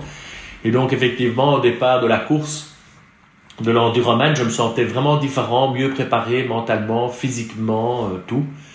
Et, euh, il y avait des endroits dans la course à pied de mon enduroman, donc le 2, où je me souvenais, là il y a une montée, j'étais mort, là j'étais souffrant, là j'étais comme ça, couché par terre. Et en fait, je courais à, tous ces endroits, je courais quoi. J'avais, j'ai couru, euh, j'ai couru euh, fractionné. Ça veut dire que j'ai couru euh, la méthode Cyrano. Donc 9 minutes courir, 1 minute marcher. Enfin après 60 km de course à pied j'ai commencé à appliquer cette méthode. Et en fait, je suis arrivé à Douvres frais comme un gardon. Quoi. J'étais tout à fait frais, j'étais bien, j'étais heureux, euh, j'ai levé le drapeau. Euh, plus rien à voir du tout, du tout, du tout avec euh, ce que j'avais fait trois ans auparavant. Je connaissais pas. Tu parles de la, la méthode Cyrano, c'est 9 minutes courir, 1 minute marcher. Tu, ouais, tu dois essayer. Et, et, quand je faisais cette méthode, le résultat, c'est que je faisais plus de kilomètres au, au, au même timing. C'est incroyable. Donc, tu ouais, donc allais plus vite, quoi. ouais, ouais, mais c'est parce que tu es vraiment au timing. En fait, c'est pour ça que je dis ça, c'est que tu as ta montre. Et en fait, quand tu cours ça 9, 9 minutes, quand tu es à 6, tu te dis, mais dans 3 minutes, j'ai déjà une pause. C'est con, mais ça va très vite, quoi. Ouais, tu récupères. Et forcément, tu es plus frais. Hein. J'avais encore un trail ce week-end. Euh, je, je, je, passe le ravito, je m'arrête pas, je continue. Et puis, en fait, les mecs qui sortaient du ravito, euh, ils étaient frais. Euh, euh, comme pas possible. Et en fait, euh, tu les vois repartir, mais euh, tu te dis, attends, mais. et comment ça se fait qu'il court aussi vite, lui? Mais oui, c'est clair, il n'y a pas de secret. Et puis cette minute, tu apprends vraiment à la rentabiliser au maximum, quoi, tu vois. Donc, euh, t'as as 30 secondes, ok, il me reste 30 secondes, il me reste 26 secondes, il me Et reste. tu la savoures, quoi. Voilà, à fond, à fond, à fond, et puis tu repars, t'es content de repartir, puis t'es content de t'arrêter, puis t'es content de repartir. Donc, ça a très bien fonctionné. C'est le moment idéal pour faire euh, quelques photos, quelques stories, tout ça. Mais tu sais que ça doit rentrer dans 50 secondes, quoi. 5 secondes pour prendre le téléphone, le préparer, 50 secondes de story et 5 secondes pour le ranger. 100%, c'est vraiment ça en plus. Et euh, bah, Lionel, plus, ces Lionel, Jourdan, influenceurs. Lionel Jourdan, le, le, le recordman mondial de l'enduroman, c'est, on le dit pas, mais c'est, ce qu'il a fait, quoi, toi. Donc c'est vraiment, une très bonne, c'est vraiment une très bonne méthode. Et Pourquoi ça s'appelle la méthode Cyrano? Ça vient d'où, ça? Euh, je sais pas, je vais jouer au politicien. En fait, ça vient de. Il y a des, une dizaine d'années. Non, j'ai aucune idée, je sais pas. Cyrano, Bon. je sais pas. D'accord, bah, méthode Cyrano, en tout cas, intéressant. On peut la retrouver sur, euh, sur le web. Et en fait, il faut boire à chaque minute, il faut boire. Et une minute sur, une sur deux, il faut manger un petit quelque chose. Donc, tu es toujours alimenté au même moment, à la même. Tac, tac, tac, tac. Ouais. Boire chaque deux minutes? Ben, tu bois à chaque minute de pause. Donc, toutes les 10 minutes, Ah, à chaque minute de pause, d'accord, ok. tu bois. Et une sur deux, tu manges un, un petit morceau. Oui, c'est ça, donc tu, tu bois toutes les 10 minutes et tu manges toutes les, toutes les 20 minutes, quoi. Ok. En gros. Bon, forcément, à toi de gérer. Si tu sens que t'en as marre de bouffer, tu bouffes plus, quoi. Tu sautes un. Ouais, et en même temps, ça c'est toujours ça c'est difficile, je trouve, tu vois, parce que pour avoir fait des, des distances un peu longues à vélo, par exemple, euh, en fait, il y a un moment où t'as plus envie de manger parce que ça t'écœure, mais, mais en même temps, tu sais que ton corps en a besoin. Tu sais que t'as besoin des calories. Les calories, il faut que tu les prennes, mais, mais t'en as vraiment plus envie, quoi. T'as pas faim, t'as, t'as- t'as vraiment plus envie de manger parce que c'est tout le temps la même chose. C'est des pâtes de fruits, c'est des, des noix, c'est des fruits. C'est, tu pour ça qu'il faut préparer ses affaires et, et préparer les choses qu'on aime. Donc, le mental. Oui, mais en même temps, euh, tu vas pas te faire un spag bolo, tu vois. Non, mais euh, tu peux te faire tes barres toi-même avec des choses que tu aimes. Oui, oui, ça je suis d'accord. Moi, c'est ce que je fais, tu vois. C'est toujours des trucs très naturels, etc. Parce que c'est- c'était important et effectivement, tu les digères en général plus facilement. Mais, mais même ça, euh, voilà, il y a un moment, euh, tu sais, euh, t'as beau, t'as beau mettre des petits bouts de fromage et tout ce que tu veux euh, avec toi, il y a un moment, t'as plus envie de les manger et pourtant, euh, ton corps en a besoin. Quoi. Ouais, c'est vrai. faut- mais il faut se forcer. Si on boit et on mange quand on en a besoin, c'est trop tard. Donc, il faut essayer de. faut diminuer, mais. Ouais. Ce qui est difficile aussi, c'est de rester lucide. Tu vois, c'est de, de rester lucide de te dire, ah, euh, bah, en fait, mes 9. Parce que, il y a un moment, j'imagine, tu cours tes 140 bornes, il y a un moment, euh, bon, t'es neuf- enfin, t'es plus forcément sur ta montre, euh, tu vois, autant tu te fais des distances courtes, t'es, focus. Sur du long, en général, ton esprit, parfois, il a tendance un peu à, à partir, tu vois, donc. vrai. Faut rester, faut rester lucide et pareil pour la bouffe, hein. enfin et l'hydratation quoi. Il y a un moment en fait tu, tu réfléchis plus, ah bah tiens ça fait deux heures que j'ai plus bu mais euh, parce que euh, tu pensais plus à ça quoi. Tu déconnectes. Ouais, tu déconnectes complètement et tu, en fait tu deviens en mode machine et tu juste avances et c'est parce que c'est devenu machinal mais mais t'es plus capable de penser à euh, ah tiens il faut que je fasse ci, il faut que je fasse ça non tu réfléchis plus trop quoi. Ok bon bah donc du coup t'arrives tout frais euh, à Douvres, euh, tu sautes dans l'eau, qu'est-ce qui se passe? Non, là, je, là, je dors euh, une heure et demie dans le mobilo. Ok. Et puis je mange. C'est pour ça que ma transition. En fait, on pense que les transitions qu'on dort, mais faut pas oublier que quand tu, tu as fini à Douvres, ben, tu dois marcher jusqu'à la bagnole. La bagnole doit t'amener euh, au mobilo ou à l'hôtel.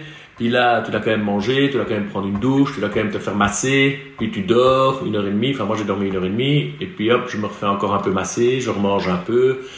Et puis, euh, je prépare toutes mes affaires, je mets de l'anoline et de la vaseline sur, euh, sur tout le corps. Euh, on, attend, on attend Edgar, et puis on va sur le bateau. Le bateau, bah, on a monté tout le matos dessus, toutes les caisses, la bouffe, enfin tout ce qu'il faut, la bouffe aussi pour mon équipe.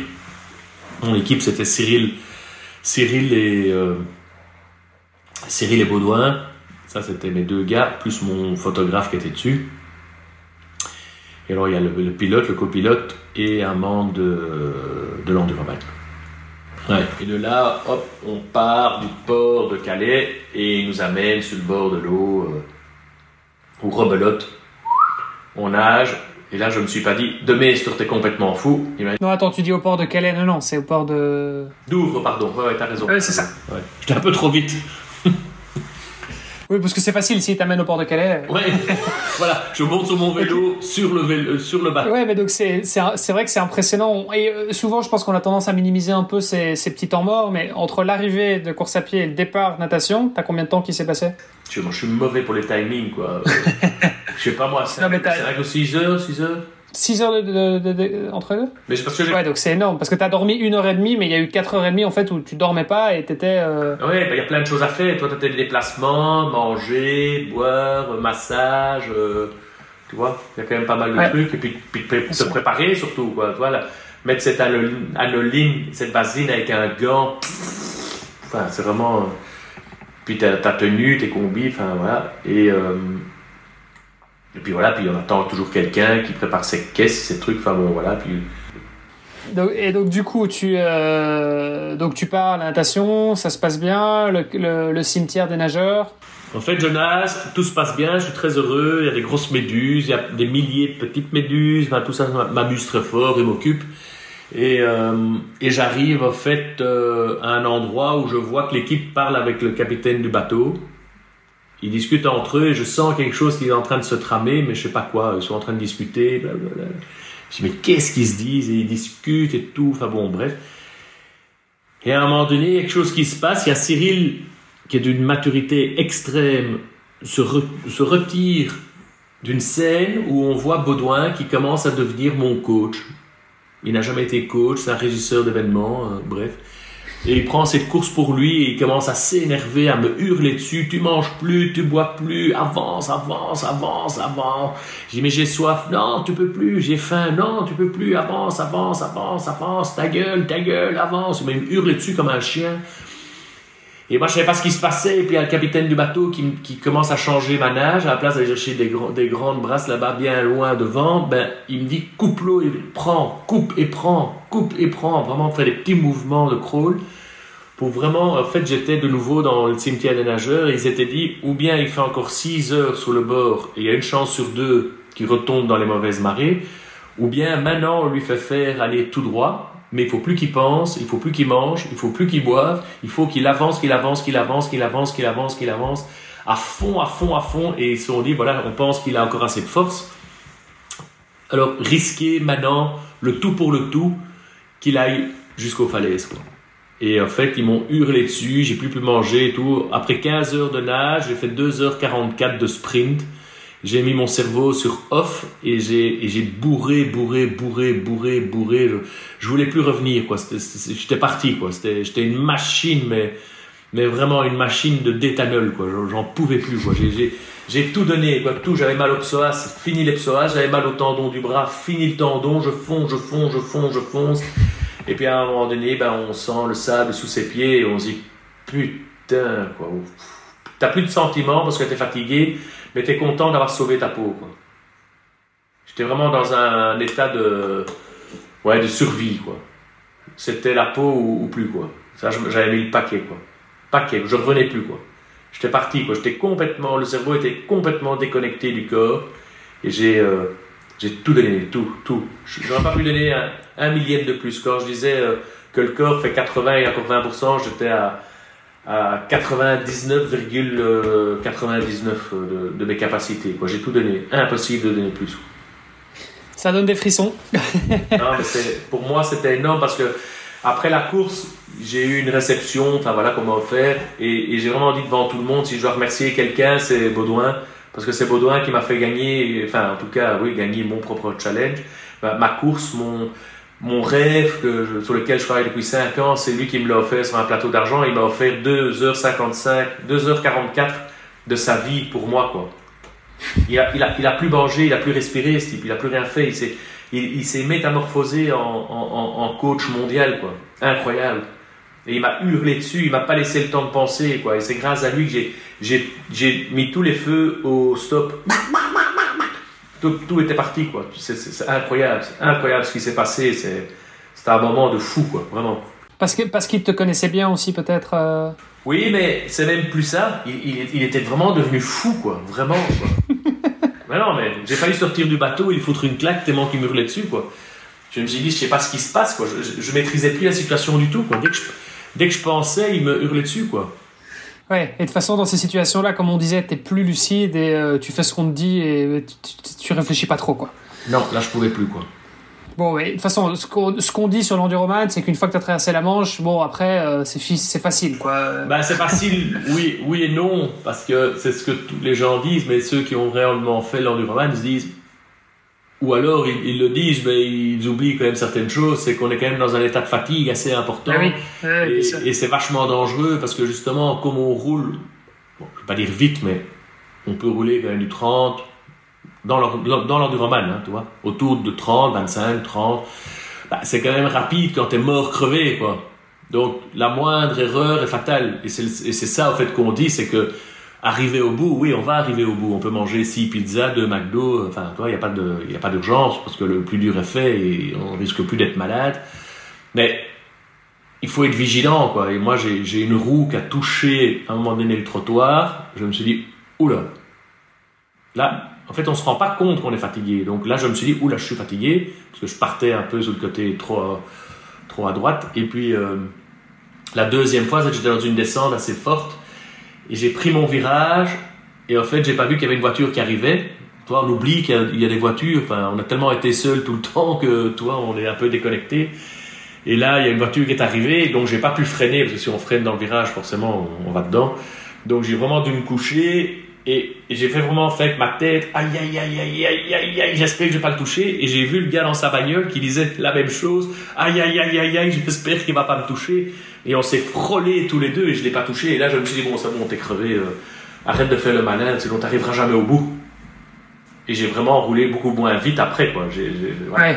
Je me suis dit, euh, Et tu t'es posé, t'as dormi encore? je me suis posé sur le bord de la route, j'ai déposé mon vélo et euh, j'ai dormi 20 minutes à un moment donné parce que j'avais vraiment mes yeux qui, qui s'écroulaient quoi. Ouais, ouais, mais souvent, c'est ce qu'on conseille en, ultra euh, vélo, en tout cas, c'est que quand tu sens que tu commences à t'endormir, bah, pose-toi sur le bord de la route et euh, Ben oui, n'importe parce où, que et- les yeux ils vont pas s'enfermer, ils vont pas se fermer complètement, mais seulement on n'est plus du tout vigilant donc il peut y avoir. Non, mais c'est des, des micro-sommeils. Hein. Tu te réveilles parce que, euh, en fait, tu, tu, tu remarques qu'en fait, t'es plus sur la route, t'es sur les petits graviers euh, au bord de la route, quoi. C'est Voilà. des micro-sommeils comme ça, et c'est- pareil, comme, c'est comme en voiture. Hein.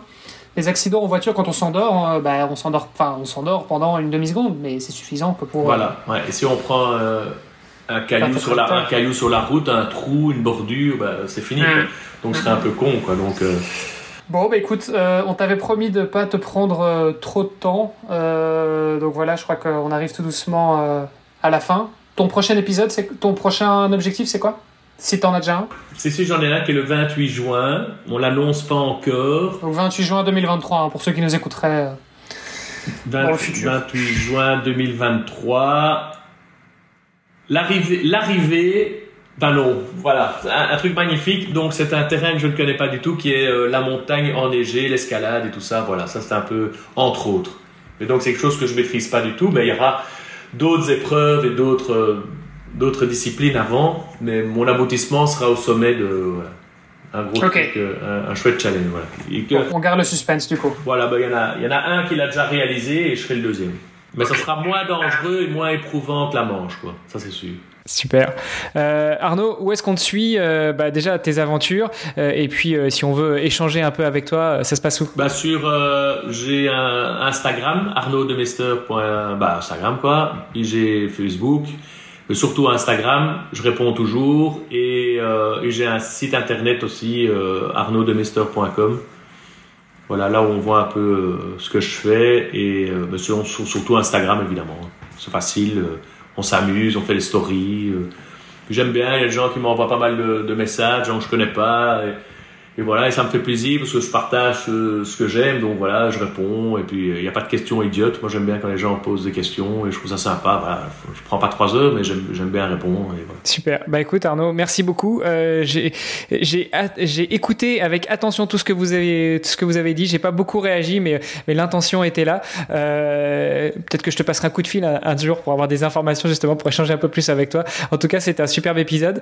Euh, on te souhaite un bon entraînement parce que tu nous avais dit que justement t'étais. Ouais, je dois partir maintenant, on m'attend devant et il est 6, donc euh, ça va. Eh ben écoute Arnaud, bon entraînement, bonne journée, bonne continuation et puis euh, à très bientôt j'espère pour échanger encore avec toi. Merci, à- merci à vous, c'est très agréable de faire ça avec vous. Vous êtes très sympa, franchement, super. Super. Merci Arnaud, ciao. Merci Arnaud et à très vite et nous on se retrouve la semaine prochaine. Salut. Ciao. Merci d'avoir écouté cet épisode jusqu'au bout. N'oubliez pas de rejoindre notre groupe Facebook pour discuter avec les invités, commenter et poser vos questions.